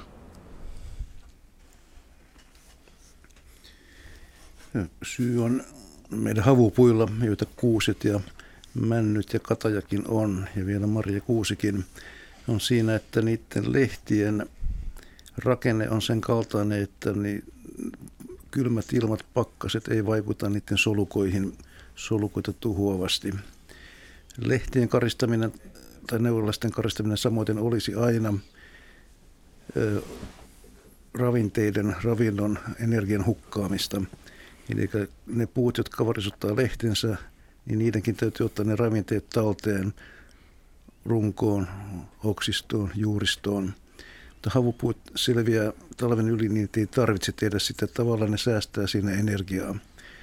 Havupuittenkin neulaset karisee kyllä säännöllisesti, että Etelä-Suomessa männyllä on muistaakseni kolme tai neljä vuosikertaa neulasia, kuusella enemmän seitsemän kappaletta, eli ne ikääntyy kuitenkin. Eli kuusikin, kuusissa ja männyssäkin neulaset vanhenee, ja niistä tulee käyttökelvottomia. Mutta kyse on siitä, että ne ovat sopeutuneet talveen. Jatketaan vähän myöhemmin sitten vielä näiden maahisryhmän ryhmän kysymyksillä. Tota, meillä on jo seuraava soittajakin, mutta tähän väliin vielä ehkä, ehkä ainakin eräs nuorimmista kysyjistä lasten luontoillasta, nimittäin Kuura kaksi vuotta kysyy, että mitä muurahainen miettii. Jaska, sä oot ollutkin siellä tolleen re, turha rennon näköisenä. Joo. No hyönteiset on, on tämmöisiä otuksia, että, että ne on vähän tällaisia, jos nyt voisi sanoa, niin jossain määrin ihan elämaailman robotteja, että, että ne on aika lailla niin kuin niitä ohjaa vaistotoiminnot. Ja jos ajatellaan muurahaispesää, niin muurahaispesä on niin kuin varsinainen vaistotoimintojen viidakko oikeastaan ja monenlaisten sellaisten. Ja, ja muurahaisilla on, on siis vaisto siitä, minkälaisia asioita suunnilleen pitää tehdä. Ja usein tämmöisissä niin kuin pistiäispesissä niin kuningattaret käyttämällä feromoneja, jotka on tämmöisiä tuoksuja, joita, jotka on hyvin tärkeitä kaikille yhteiskuntahyönteisille, niin ne tavallaan niin kuin pitää tällaista kontrollia ja, ja jöötä vähän siitä, että mitä nyt tarvitsisi tehdä. Mutta osin, osin sitten niin kuin vielä se murhaisyhteisö niin kuin tietää, siihen vaikuttaa esimerkiksi vuoden aikojen vaihtelu, valon määrä sekä päivärytmi että, että pidempiaikainen tota, vuoden aikaisrytmit, jotka ohjaa tämän, näin oikeastaan niin kuin, nämä on semmoisia asioita monesti, niin tämmöiset vaistotoiminnot, jotka, jotka on oikeastaan syntyneet tekisi mieli sanoa kymmeniä miljoonia vuosia sitten jo. Ja kaikki ne lajit, jotka on niistä lajeista syntynyt, niin ne on saanut tämän niin kuin tavallaan tämän geneettisen opin näiltä edeltäviltä lajeilta ja yksilöiltä. Ja, ja niin, kun tämän ymmärtää, niin voi helpommin kuvitella, että miksi me itsekin teemme joitakin asioita tietyllä tapaa, mutta tämmöisiä yksinkertaisia eläimiä tarkkailemalla voi, voi tota niin, vähän päästä ymmärtämään sitten, että miten, miten maailma toimii. Niin, tuoksut esimerkiksi on aika tärkeä osa. Eikö joskus ajatella sitä muurahaiskekoa vähän niin kuin se olisi niin kuin Superorganismi. Niin. Joo, niin. tavallaan, että siellä näyttää siltä, kun sillä olisi joku kollektiivinen taju, mutta ymmärtääkseni näin ei ole, vaan, vaan se vaan on erittäin hienovaraista niin kuin joukkovaikuttamista. Että. Mutta sekin jälleen hyvä kysymys. Ja tavallaan ne murahaiset on niin kuin, se on sitten niiden, se on niiden vahvuus, mutta se voi olla myös niiden heikkous. Meillä on seuraava puhelu. Helsingistä kuusivuotias Veera on soittanut tänne. Hei. Onko Veera Langan? Joo, hyvä. Ja mikä on sun kysymys? Kuinka nopeasti lehtopöllö pystyy lentämään? Ja mikäköhän olisi nopeus syöksyssä? Ootko Veera nähnyt lehtopöllöä? En. Miten ai, sulle tuli tämmöinen kysymys mieleen? Se kuullut. Ootko kuullut pöllöä tai oot, tykkäätkö sen muuten Mä pöllöistä? pöllöistä. Joo, Mä joo. tykkään. Niin mäkin, hyvä kysymys. Ja Joo. mä, mä tykkään kanssa ja mä tiedän monta kaveria, jotka tykkää pöllöistä. Pöllöt on monien ihmisten suosikkeja. Ehkä johtuen siitä, että niillä on vähän inhimillinen ilme. Silmät katsoo eteenpäin, on suuret silmät, suuri pää ja sympaattinen katse. Itse näin lehtopöllön viimeksi 6. päivä 12. eli itsenäisyyspäivänä ja silloin mä näin lentävän lehtopöllön yöllä. Se lensi suht rauhallisesti yöllä, oli saalistamassa ja arvioisin, että vauhti oli ehkä tuommoinen 340 kilsaa, eli, eli ei ollut mikään meininki päällä, mutta mä luulisin, että syöksyssä se nousee kyllä aika paljonkin. Ja jos se pudottautuu suoraan alaspäin, niin päästään kyllä sadan kilometrinkin tuntivauhtiin todennäköisesti. En kyllä tiedä pöllöstä. Mä en, kun pöllöllä perustuu kumminkin semmoiseen aika, aika lailla niin kuin yllätykseen verrattuna vaikka muuttohaukkaan tai tämmöisiin haukkoihin, jotka saalistaa. Ja usein se saalistettava kohde haukoilla saattaa olla, että se on jo havainnut, se tietää, että sieltä on, vaikka sielläkin on yllätys, mutta että, että peto on perässä, niin siellä on ne vauhdit ihan eri luokkaa ja, ja ne nousee niin kuin, näistä on esitetty hurjakin lukuja, että muuttohaukan pudotusnopeus voisi olla 300-360 kilometriä tunnissa. Mä en jotenkin itse tiedä, enkä ehkä usko siihen, mutta, mutta jos ajatellaan tuommoista sadan kilometrin tuntinopeutta, mikä on aika, aika, aika kova suoritus, niin siihen kyllä ihan muuttava kahlaaja tai kuikkalintu voi pystyä siis muuttolennossa. Koskelotkin, jos on oikein hyvä takatuuli ja se työntää, niin se lintu liikkuu niin lujaa, mutta Haluatko Sari heittää jonkun luvun, mikä on tässä nyt sitten niin kuin virallinen, tai Henryhän näitä lukuja on tässä laskenut, että tota, taas vähän niin kuin sun heiniä. Ei, Henry pudistelee tuolla niin, Ei, ei varmaan tämä, tämä tota, Juha Veikkaus tästä lehtopelun huippunopeudesta ihan harhaamme, mutta se täytyy ottaa huomioon, että kun pöllö saalistaa tämmöisellä syöksyllä, niin se huippunopeus on hyvin lyhytaikainen. Mm. Että se ei pysty niin kuin pitkään pitämään yllä tällaista nopeutta. Että se on ehkä – vaan sekunti tai sekunnin murtoosia se huippunopeus päällä silloin, kun se syöksähtää jonkun myyrän perään. Toi, mitä on itse nähnyt siis, mitä saalistetaan, niin esimerkiksi lapinpöllö, mikä pystyy iskemään lumihangen läpi. Eli sä et näe sitä saaliskohdetta, mutta kun on nähnyt, miten se iskee siihen, eli, eli saattaa lekuttaa pellon yllä, lumisen pinnan yllä, tai sitten istuu puhelinlangalla ja lähtee siitä hiljaa liukuun – syöksyy suoraan alaspäin, niin se välillä ne ei se musta hirveän nopea, mutta, e, mutta sen, tarviiko sen olla niin kuin supernopea, koska se kaveri, joka siellä lumen alla, niin se ei tiedä tuon taivaallista, että mikä siellä taivaasta yhtäkkiä mm. tulee. Mutta tietysti se eläin liikkuu, mutta se koko ajan tämä pöllö pystyy kalibroimaan, mihin se tarkasti iskee. Ja tunturipöllön mä oon nähnyt, kun se iskee myyrän, niin kyllä, se, kyllä sillä aika, aika hyvä nopeus on, mutta tuo kilometrin määrä on kyllä, se on kyllä aika hankala sanoa. Mä sanoisin niin, että pöllöjen niin yleinen strategia on lentää mahdollisimman hiljaa. Ja se on täysin epäolennaista se kovan nopeuden Näin saavuttaminen on. siinä, että jos ajattelee meikäläisittäin aktiivisimpia lentäjiä, jotka on ehkä lähinnä suopöllö, joka on niin kuin jatkuvassa liikkeessä usein, niin, niin tota, en tiedä, että uskaltaisiko veikata, että pääseeköhän se edes 80. Niin. että niin kuin, joskus kun yrittänyt arvioida tota, ää, perhosten nopeuksia ja esimerkiksi kiertokiiteä, joka nyt on siipiväliltään pikkulinnun kokoinen, niin kun se pääsee vauhtiin, niin se sulaa ilmaan niin, että sä et näe sitä enää. Se nopeus kasvaa niin suureksi. Ja mä oon maatarakiitäjällä tota, tehnyt pieniä testejä ja kun partsilla asu tai katolla asu västäräkki ja se tykkäsi yrittää saada vastakuoriutuneita matarakiitäjiä kiinni, niin ei se saanut yhtäkään. Että aina kun se hyökkäsi, niin sen jälkeen matarakiite ja jälkipolttimet käynnistyi ja sitten se sulaa ilmaa ja västäräkki on vähän sillä niin kuin seisovilteen jää siihen. Ja se niin kuin varmaan meni kaksi kertaa lujempaa. Ja tota, jos ajattelee muuttohaukkaakin, niin en mä tiedä, että onko silläkään mitattu vaakalennossa kauheasti yli 100 kilometriä. Että, niin.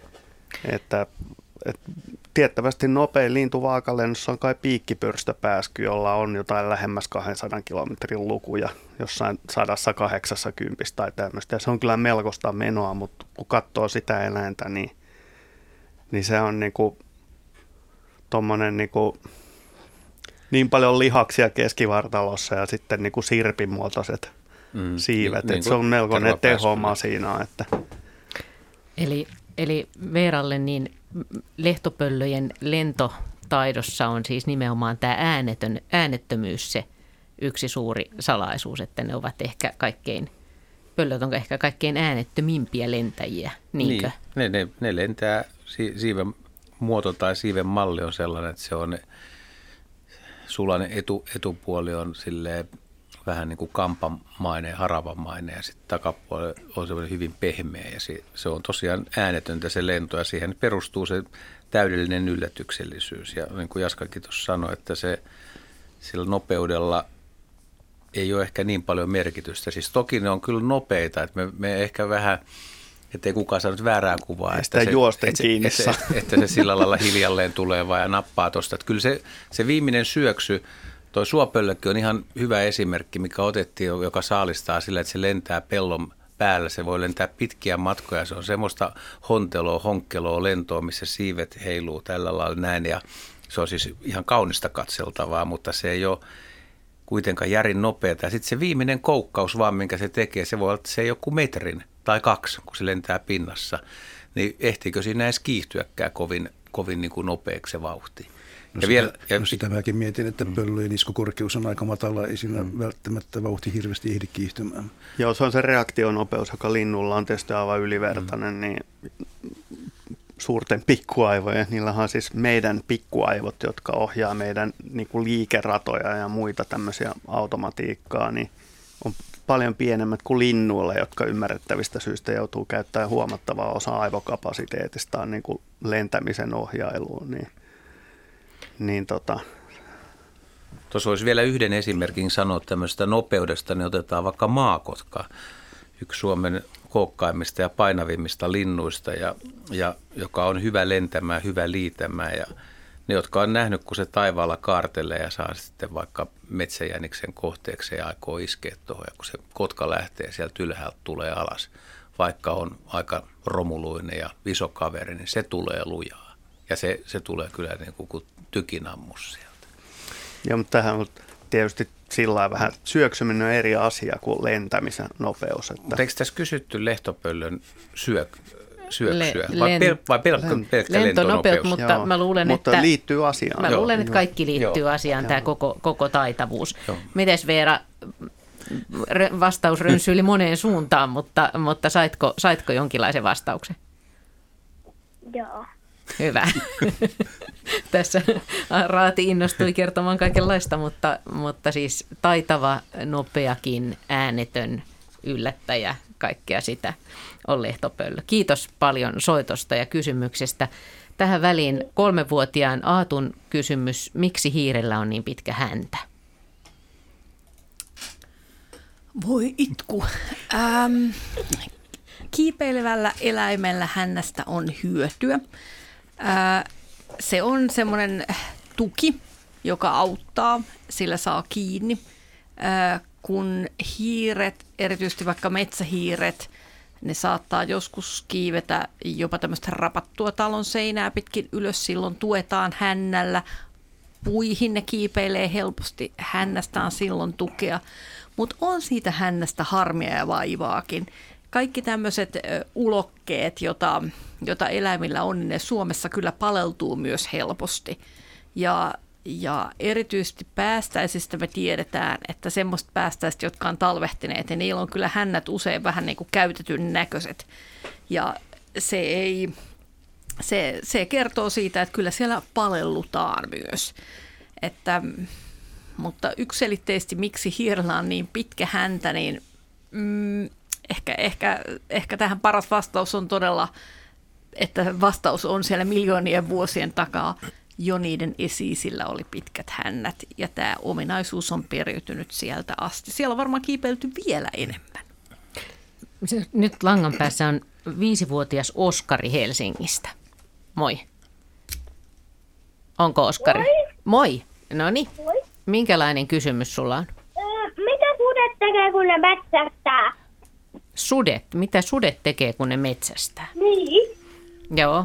No niin, äm, susi, susilauma metsästä, tai susi metsästää mieluiten laumassa ja se olisi sille helpointa. Yksinäinen susi ei kauhean taitava olekaan. Ne on aika taitavia siinä ö, yhteistyössä. Ja jos niillä on mahdollisuus löytää sellainen saalis, joka voi jotenkin huonosti, ää, on sairas, vanha tai jotenkin vahingoittunut eläin, niin sellaisen ne kaikkein mieluiten nappais. Ne tekee yhteistyötä, ne jahtaa yhdessä. Yksi eläin voi lähestyä sitä saalista toiselta puolelta ja toinen toiselta puolelta, yrittää erottaa sen kavereistaan, jos se on laumassa ollut. Ja sitten sitä käydään sitä saalista haukkailemaan ja pyritään saamaan jostain kiinni ja kaatamaan se. Ja, ja kun se on lopulta saatu kaadettua, niin sitten, sitten on helpompi käydä sinne vatsaan ja kurkkuun ja, ja hmm, se onkin sitten lähellä sen saalin loppua siinä kohtaa. Mutta, mutta toden totta, se saalistaminen vaatii hyvää yhteistyötä ja vähän niin kuin ihmisetkin tekee yhteistyötä, niin niiden susienkin pitää sen saalistamisen aikana katsoa tarkasti toisiaan, että, että se yhteistyö onnistuu, että kaikki lähtee jahtaa sitä samaa yksilöä ja pyrkii saamaan sen saman yksilön kiinni. Sittenhän se meneekin, menisikin se homma ihan pieleen, jos jokainen susi ajattelisi eri tavalla eikä osaisi oikein tulkita niiden kavereiden ö, eleitä ja sitä, että mitä ne kaverit aikoo tehdä se on hienovaraista touhua ja vaatii sen lauman jäsenten tarkan tuntemuksen. Ne tuntee myös toinen toisensa ja toinen toistensa kyvyt hyvin. Eikä se susillekaan ole ihan riskitöntä. Ei suinkaan, ei suinkaan. Että jos susi on niin hömppä, että menee liian isoa hirveä jahtaamaan, niin sieltä voi saada sitten sorkasta kylkeen ja ikävä kyllä, jos, jos semmoinen hirvi vaikka kovasti sohasee sorkalla sutta, niin jos saa murtuman luuhun, niin se voi olla sen suden loppu, koska ei ne murtumat yleensä sitten niin hyvin tuolla luonnossa ilman eläinlääkäriä parane. Että sikäli kyllä niin kuin saalin valinnan kanssa kansi olla aika huolellinen, että, että löytää sellaisen saaliin, mikä on mahdollinen. Oletko, Oskari, oletko susista kiinnostunut? Joo, Joo. Joo. Ja sä oot lukenut, lukenut susista vai? Joo, eläinkirjasta siis kerrotaan niistä. No niin, joo. Tuliko tässä sulle uutta tietoa vai olitko jo joo. lukenut näitä tietoja? Öö, tuli uutta tietoa. No hyvä, hyvä. Sitten tästä oli hyötyä tästä soittamisesta. Kiitos. Kiitos sulle soitosta. Ja jatka, jatka eläinkirjan lukemista. Siellä on, sieltä löytyy monenlaista tietoa? Ainakin veri, verivampyyri. Oi, vampyyrit ja verivampyyrit on ehkä kaikkein kiehtovimpia. Suosittelen. Lepakot on jänniä ja niitä näkee Suomessakin. Ei vampyyreitä, mutta ihan tavallisia, tavallisia lepakoita, jotka on jänniä sinällään. Sitten meillä on toinen soittaja, eli Sisi äh, soittaa Sipoosta. Sisi Mustonenko oli, vai? Joo. Joo, hyvä tuli sitten sukunimikin oikein. Minkälainen kysymys sulla on? Että mikä on Suomen nopein eläin? No niin. Maalla, merellä ja ilmassa. Mm. Niin kuin, ihan niin kuin kokonaan. Henry voi tässä vaiheessa huilia, kasvit ei kuulu nyt tähän. Tosta, Mutta ka- muut, eikö ne muuttohaukosta jo puhuttu? niin. Muuttohaukka oli syöksyssä se, se mitä on kirjatiedoissa ollut, se 360, mikä nyt voi olla legendaa, mutta nopea.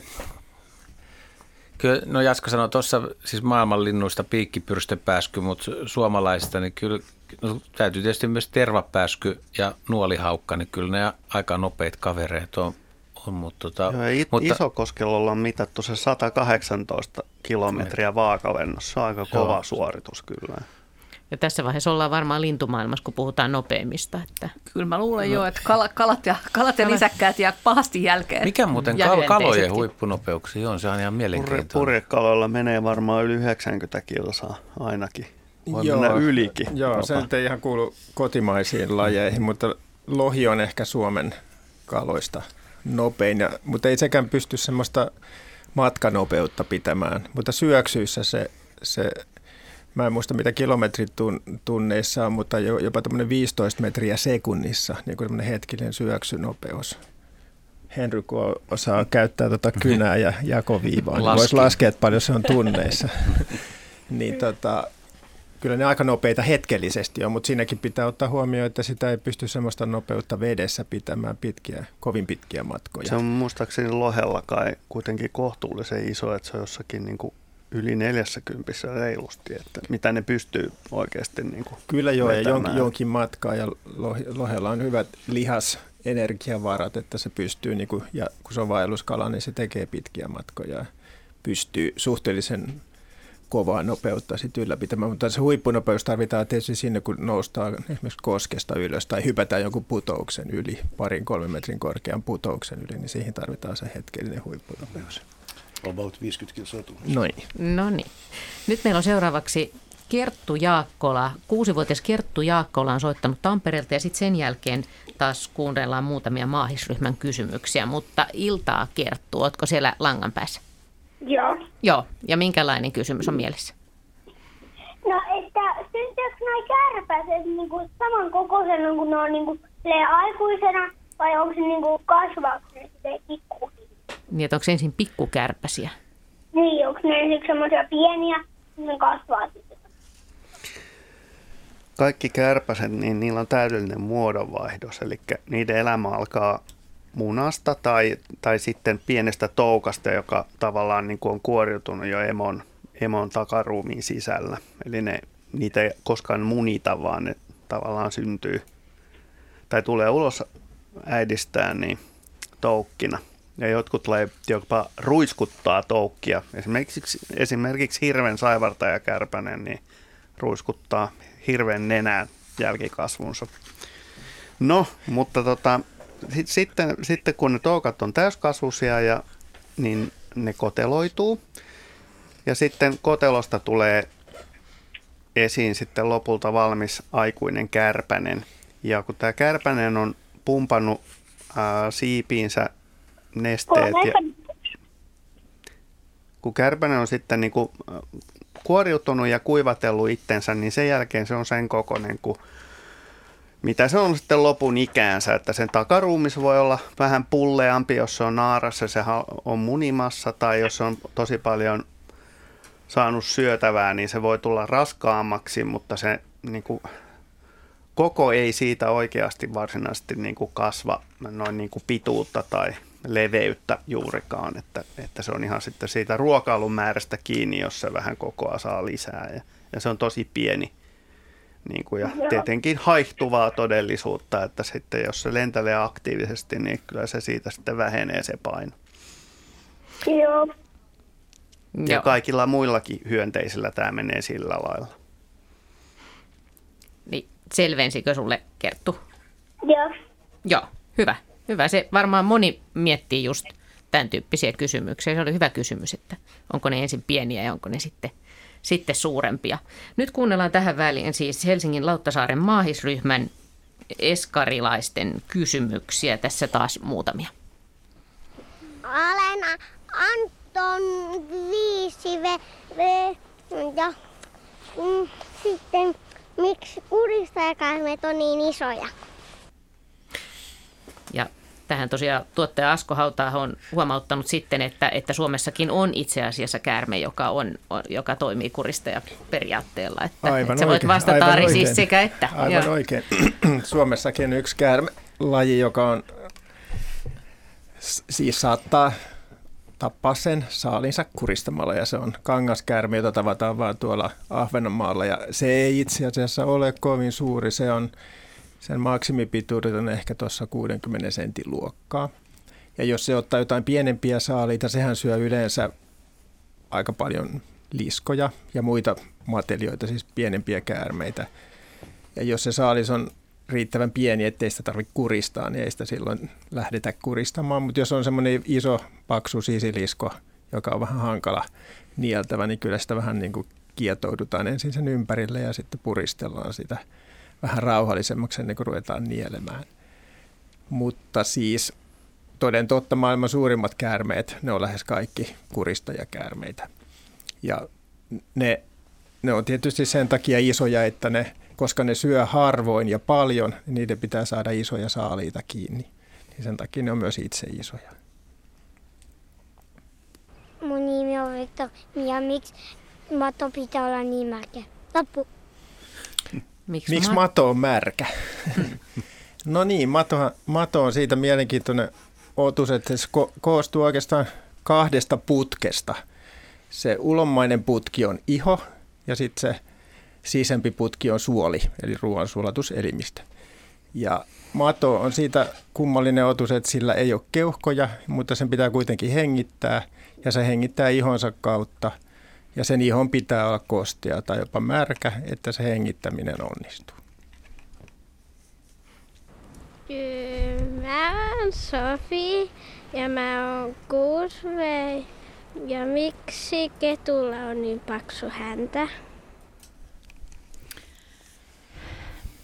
Jaa, tota, tekisi mieli sanoa, että ketun häntä on vielä paksumpi talvella kuin kesällä. Ja se voisi kertoa mun mielestä kahdesta asiasta siitä, että talvella on kylmä ja kannattaa muuten vaan kasvattaa talviturkkia.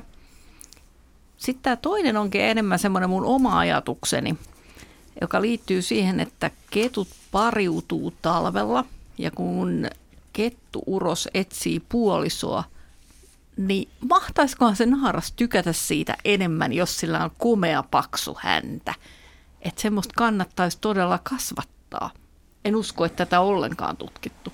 Eikä kukaan ole varmaan tullut edes ajatelleeksi, että miten kettujen parivalinta tapahtuu ja mihin naaras kiinnittää huomiota. Mutta jotain asioita täytyy olla, johon kiinnittää huomiota ja häntä voisi olla sellainen. Sitten taas jos on huonokuntoinen kettu, niin silloinhan se käntä, häntä voi olla tosi semmoinen Säälittävä ruikku. Mm.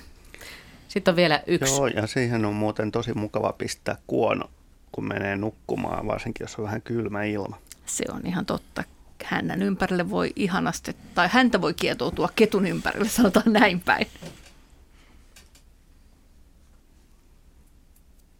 Mette, miksi etana on niin hidas? Tähän voisi sanoa niin, että etana on hidas, koska sillä ei ole kiire mihinkään. Ja se taas ehkä johtuu siitä, että etanathan usein elää semmoisella alueella, jotka on kosteita ja reheviä. Eli ne on semmoisia alueita, että siellä on kaikki tarpeellinen niille. Ne tarvitsee kosteutta, vähän niin kuin tämä matokin, ettei niiden iho kuivu. Ja sitten ne tarvitsee paljon vihreitä ravintoa, jota on tämmöisellä rehevillä alueella. Ja silloin voi olla hidas, ei ole mihinkään kiire, kun kaikki tarpeellinen on siinä lähellä. Eikä se tarvitse ehkä paeta sitä saalistajaa, kun sillä on se, Se on myös. kuori. Niin se myös. Kotilolla niin. Mm, no etanalla ei totta. Niin, no. Joo. Mutta jos se hiekkatielle tulee ja sillä on rastaita, niin kyllä mä sanoisin, että etana joutuu, joskus olisi ihan hyväkin. Että Pistää olisi, juoksuksi olisi vai? vähän va- vauhtia peliin. Joo, mutta sen ei ole tarvinnut evoluution myötä, myötä muuttua nopeammaksi. Toi on riittänyt. Tämän verran siis nyt ehdittiin mairyhmän kysymyksiä. Lisääkin niitä on hyviä kysymyksiä, niitä kuullaan sitten seuraavassa lasten luontoillassa. Mutta nyt Into Henttunen, kahdeksanvuotias Into Oulusta on puhelimen päässä. Iltaa. Iltaa. Joo. Minkälainen on sun kysymys? Että miksi vadelmassa on karvoja?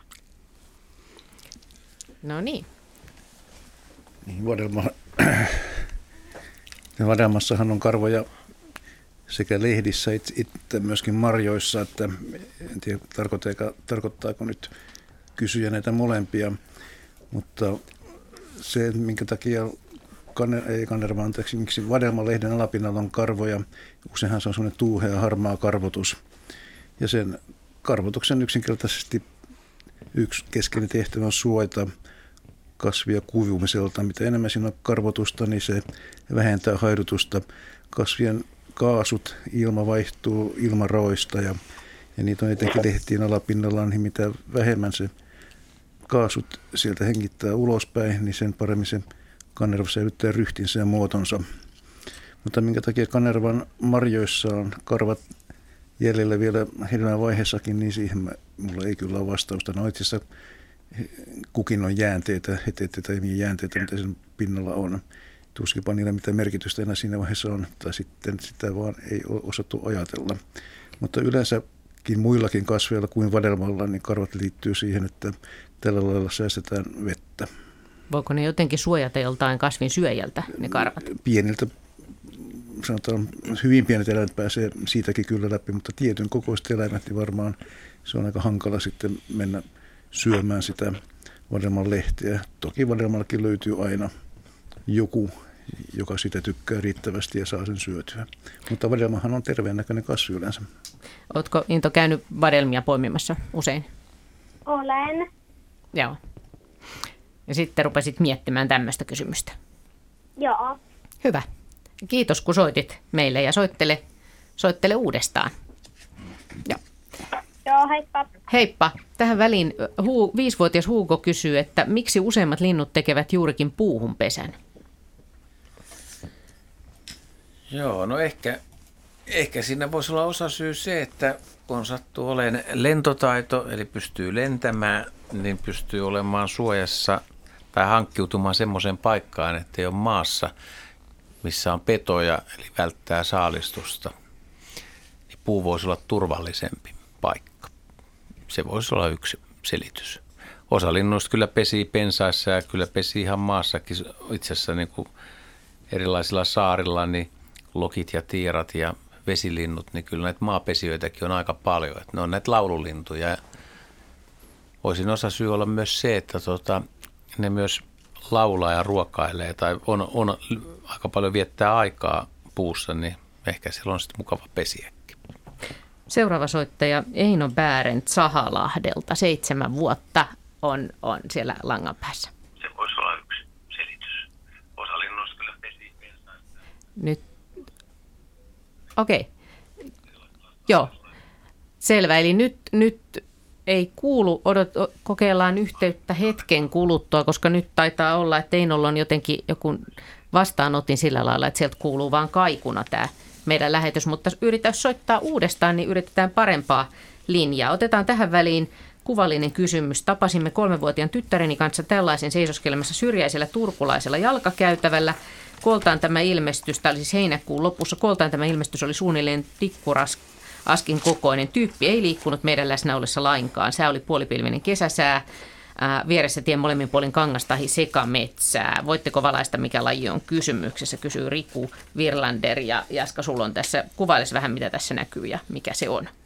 Tässä on hyvin paksuilla tuntosarvilla varustettu työväenluokan tota niin, sarijääriin kuuluva, kuuluva kovakuoria, niin tämä työ, työväenluokka vitsi tulee siitä, että aika monet näistä meikäläisistä jääristä on kuvat, äh, niin kuin niiden suomenkielinen nimi viittaa johonkin käsityöläisammattiin. Ja sieltä löytyy räätäliä ja suutaria ja tässä tapauksessa kankuri.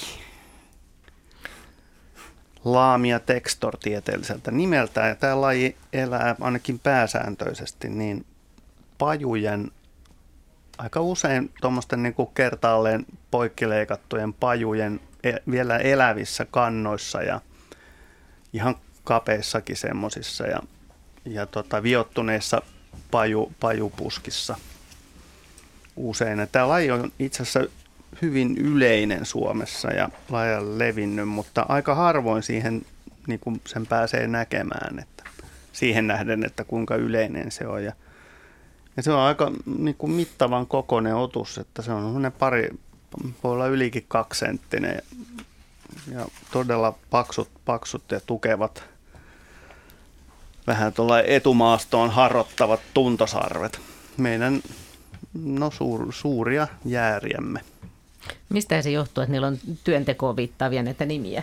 No kovakuoriaisia oli jo, jo vanhaan hyvään aikaan yli kolme tuhatta lajia Suomessa, että mä luulen, että niinku, tämä on ollut sentään niinku hauskempaa puuhaa, kun on keksitty, kun ne on tehnyt erilaisia puutöitä kuitenkin nämä, nämä monet näistä jääristä, niin se on varmaan alkanut just, just tämmöisistä jutuista ja no hyönteiset tekevät ihmiselle vääjäämättä monimuotoisuudellaan ja tämmöisellä niin kuin virkistävät kansamme mielikuvitusta. Että monet itse asiassa näistä nimistä niin jo, saattaa jopa olla ihan kansan nimiä, että vaikkapa semmoinen jäärä kuin papin tappaja esimerkiksi. Niin, niin. siinä vähän viitataan, että se saattoi tehdä papinkin elämästä niin kuin joinakin vuosina hieman tiukkaa, mutta nyt meillä taitaa olla Eino Bärent siellä Sahalahdelta nyt puhelimen päässä. Hei. Kuulu, kuuluuko nyt? Hyvä. Joo. Ja minkälainen kysymys sulla on mielessä? Miksi, li, miten linnut pystyy olemaan sähkölangoilla ilman, että tulee sähköiskuja? Joo, sitä on monet, monet ihmetellyt ja, ja tuota, tuota, isojakin joukkoja lintuja kottaraisia siellä sähkölangalla seisoo. Monet sanoo, että istuu, mutta lintu nyt periaatteessa kyllä seisoo, seisoo siinä. Ja, tota, kun ei mikään osa niin kuin yhdistä mihinkään, eli pyrstö ei osu toiseen johtoon ja johtoon suojattu, niin ei siinä virta kulje eikä tuu siitä läpi lintuun. Niin, eikä ole yhteyttä maahan. Se on aika tärkeää, että jos seisoisi maassa ja pitäisi vaikka siivellä kiinni sit sitä sähkölangasta, niin sitten se kävisi huonosti, mutta sähkölangat on niin korkealla, että tätä mahdollisuutta ei ole. Että ei ole yhteyttä maahan. Se sähkö nimittäin pyrkii aina maahan sieltä langasta, tai sitten juuri niin kuin Juha sanoi, toiseen lankaan.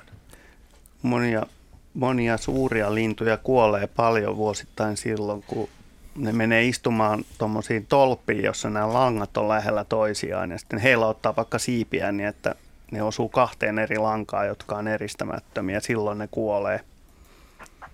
Mutta tämä on niin kuin nimenomaan suurten lintujen ongelma sitten. että huuhkaja esimerkiksi on tämmöinen, joka ehkä varmaan yleisimmin kuolee sähköiskuun. Valitettavasti, joo. Hyvä. Kiitos soitosta. Selvensikö vastaus? Joo. Joo, hyvä. Alvar Sovenius Hämeenlinnasta on myös siellä puhelimen päässä. Hei. Hei. Hei, hyvä. Sulla oli kysymys. Minkälainen luontokysymys sulla on mielessä?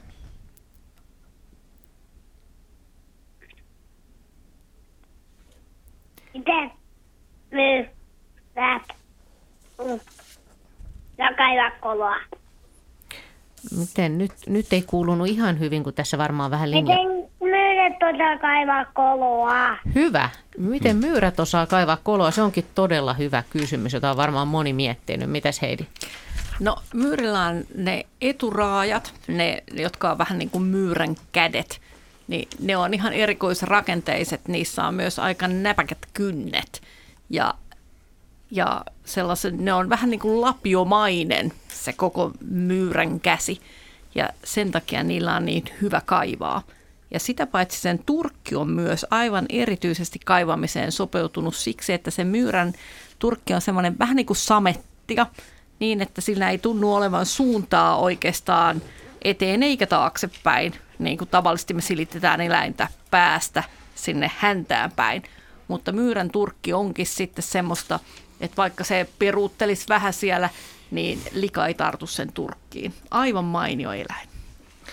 Joo, ja Alvar, sun sukunimi olikin, eikö ole Sovelius? Joo, joo. Joo. Joo. Hy- Ootko seuraillut myyriä pihalla? Joo. Oot. Joo, hyvä. Ja siitä tuli näin hyvä kysymys mieleen. Kiitos, kiitos sulle siitä. Meillä taitaa olla yhdelle kysymykselle vielä aikaa, yhdelle puhelinkysymykselle. Täällä Oiva kaksi vuotta kysyy myös tällaisen, otetaan tämä tähän väliin, että onko kaikilla eläimillä napa? Kaikilla, Ei. Kyllä kaikilla nisäkkäillä on napa, mm. mutta ei kaikilla eläimillä.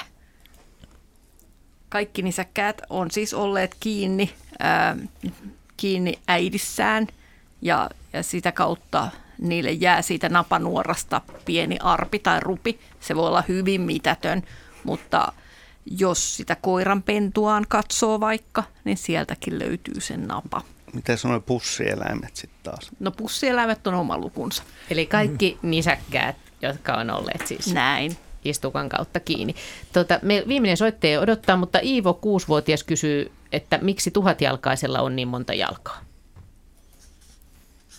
No, tämä on tämmöinen miljoonien vuosien, tai oikeastaan jo satojen miljoonien vuosien kysymys, että tuhatjalkaiset kuuluu hyvin vanhaan eli eläinryhmään, jossa, ja silloin kun ne syntyi, niin, niin ei oikeastaan ollut vielä kuusijalkaisia hyönteisiä esimerkiksi olemassa. Ja, ja tota niin, nämä tuhatjalkaiset ja juoksujalkaiset, joilla on näitä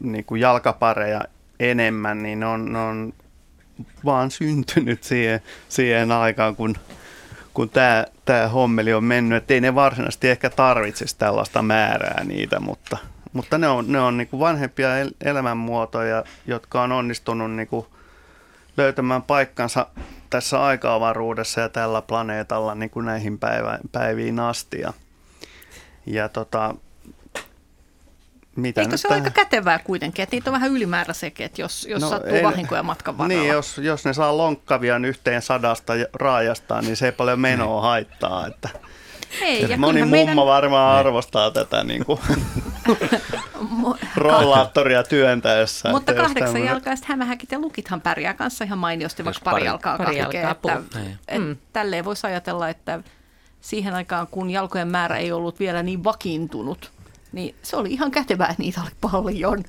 Ja näyttää se edelleenkin olevan. Joo, se on nyt hyönteisten maailmassa voi sanoa, tai niin kuin näiden, siis nehän on tavallaan lähtenyt nilviäisestä kehittymään ja, ja tota, siellä on ollut paljon enemmän jalkapareja alun perin tarjolla. Ja. Viimeinen soittaja Christopher Lahdesta. Hei. Hei. Joo, sun kysymys ehditään ottaa tähän lähetykseen vielä hyvin, eli minkä, mitä asiaa olet miettinyt? Että mitä korkealle hauet pystyy hyppää? Hyvä kysymys. Kyllä hauet tosiaan pystyy hyppäämään ja mä sanoisin, että ne pystyy hyppäämään suurin, ne, suurin piirtein niin korkealle kuin kuinka pitkiä ne itse on. Että ei, okay. juuri, ei juuri sen korkeammalle, mutta että hauet saattaa joskus ihan luonnostaankin hyppiä ja sitten varsinkin jos ne on uistimessakin, niin ne saattaa hyvinkin hypätä sen oman, oman pituutensa. Että jos on tuommoinen vajaa metrin mittainen hauki, niin se voi hyvinkin hypätä metrin korkeuteen. Mm-hmm. Mutta sitten hauet hyvin harvoin esimerkiksi jossain koskipaikoissa hyppii putousten yli, niin kuin esimerkiksi lohet ja taimenet tekee, että mieluummin hauki ui sitten tämmöisessä tilanteessa, mutta että joskus ne kesäiltaisin ne saattaa saalistaessaan yhtäkkiä hypätä kokonaan ilmaan tai sitten juuri siimon päässä ollessaan. Mm-hmm. Oletko Christopher nähnyt hauen hyppäävän? No joskus. Oot se... mä olin myös sitä. Joo. Ootko innokas kalastaja vai näetkö ihan muuten vaan? Vai? Olen ollut niin innokas kalastaja silloin, kun mä olin syrjällä. Joo. Joo. Kyllä niitä toi, ja itse asiassa melkein minkä tahansa kalan voi satunnaisesti nähdä hyppäävän kyllä. Mä olen kalastanut mun, ka- mun, äh, mun mun, mun äidin isän ja mä oon kalastaa mun kaverin. No niin, se on hyvä, että on kalakavereitakin sitten, niin se on oikein mukava harrastus. Ja hyvä, kun ehdit tähän lähetykseen vielä soittaa. Kiitos sulle soitosta ja hyviä kalareissuja ja kaikkia muita luontoreissuja. Eino mm. kuusi vuotta kysyy täällä vielä, että miksi käärme sihisee? Se usein sihisee sen takia, että se haluaa pelottaa sitä vastustajansa. Ja usein se sihisee just tämmöiselle uhkaavalle saalistajalle, joka, joka uhkaa sitä. Harvoin se sihisee sille omalle saalille, jota se yrittää pyydystää. Silloin käärme yrittää olla mahdollisimman hiljaa ja, ja vaania. Mutta että se on tämmöinen puolustuskeino. Silloin jos joku uhkaa käärmettä, niin silloin sihistää. Ihan pari kuvakysymystä meillä on vielä ihan nopeasti. Eli tota, niin Alma ja Melia, kuusivuotiaat, olivat löytäneet uimasta laiturin nokasta Jämsän koskella tämmöisen kovakuoriaisen ja sulla on Jaska kuva siinä, niin mikä se on? Joo, tässä on kyseessä meidän suurin peto äh, kuoriaisemme jättisukeltaja, joka on, on tämmöinen ympäri vuoden la, isoissa lammissa ja järvissä esiintyvä petokuoriainen, joka syö jopa pikkukaloja ja muuta vastaavaa. Ja voi purasta muuten aika kiu, kovasti, jos vaan antaa tota, niin, sormea sille. Ja näitä tulee aika usein ihmisillä rapumertoihin, jos semmoisia, joilla pyydystetään siis rapuja rapupyydyksiin, niin ne tulee syömään niitä kalan perkeitä tai mitä siellä nyt onkaan. Sitten ihan vihoviimeinen kuva vielä. Luna Kerminen, 11-vuotias Teijolta, on lähettänyt pöllönpoikasen kuvan ja Juha, sä oot nähnyt sen. Pöllönpoikainen nukku keskellä päivää ja, ja että mikä pöllö se on, onko se mahdollisesti lehtopöllö? Joo, tässä kysyjä itsekin arvuuttelee, että se voisi olla lehtopöllö ja tuolla alueella se varmaan onkin, että viirupöllön poika on hyvin samannäköinen. Tämä on tämmöinen pieni nokkasen näköinen, harmaan ruskehtava, muutaman viikon vanha poikana ja lähtenyt siis pesästä, että pöllön poikaiset lähtee usein pesästä ennen kuin on lentokykyisiä. Ja toi nyt pystyy kyllä pyrähtelemäänkin jo, että veikkaisin, että sellainen kaveri se siinä on. Ei kannata pahemmin yleensä pöllönpoikasia sitten lähestyy, varsinkaan viirupöllö, jos löytää sellaisen, että siitä voi tulla ongelmia itselleen.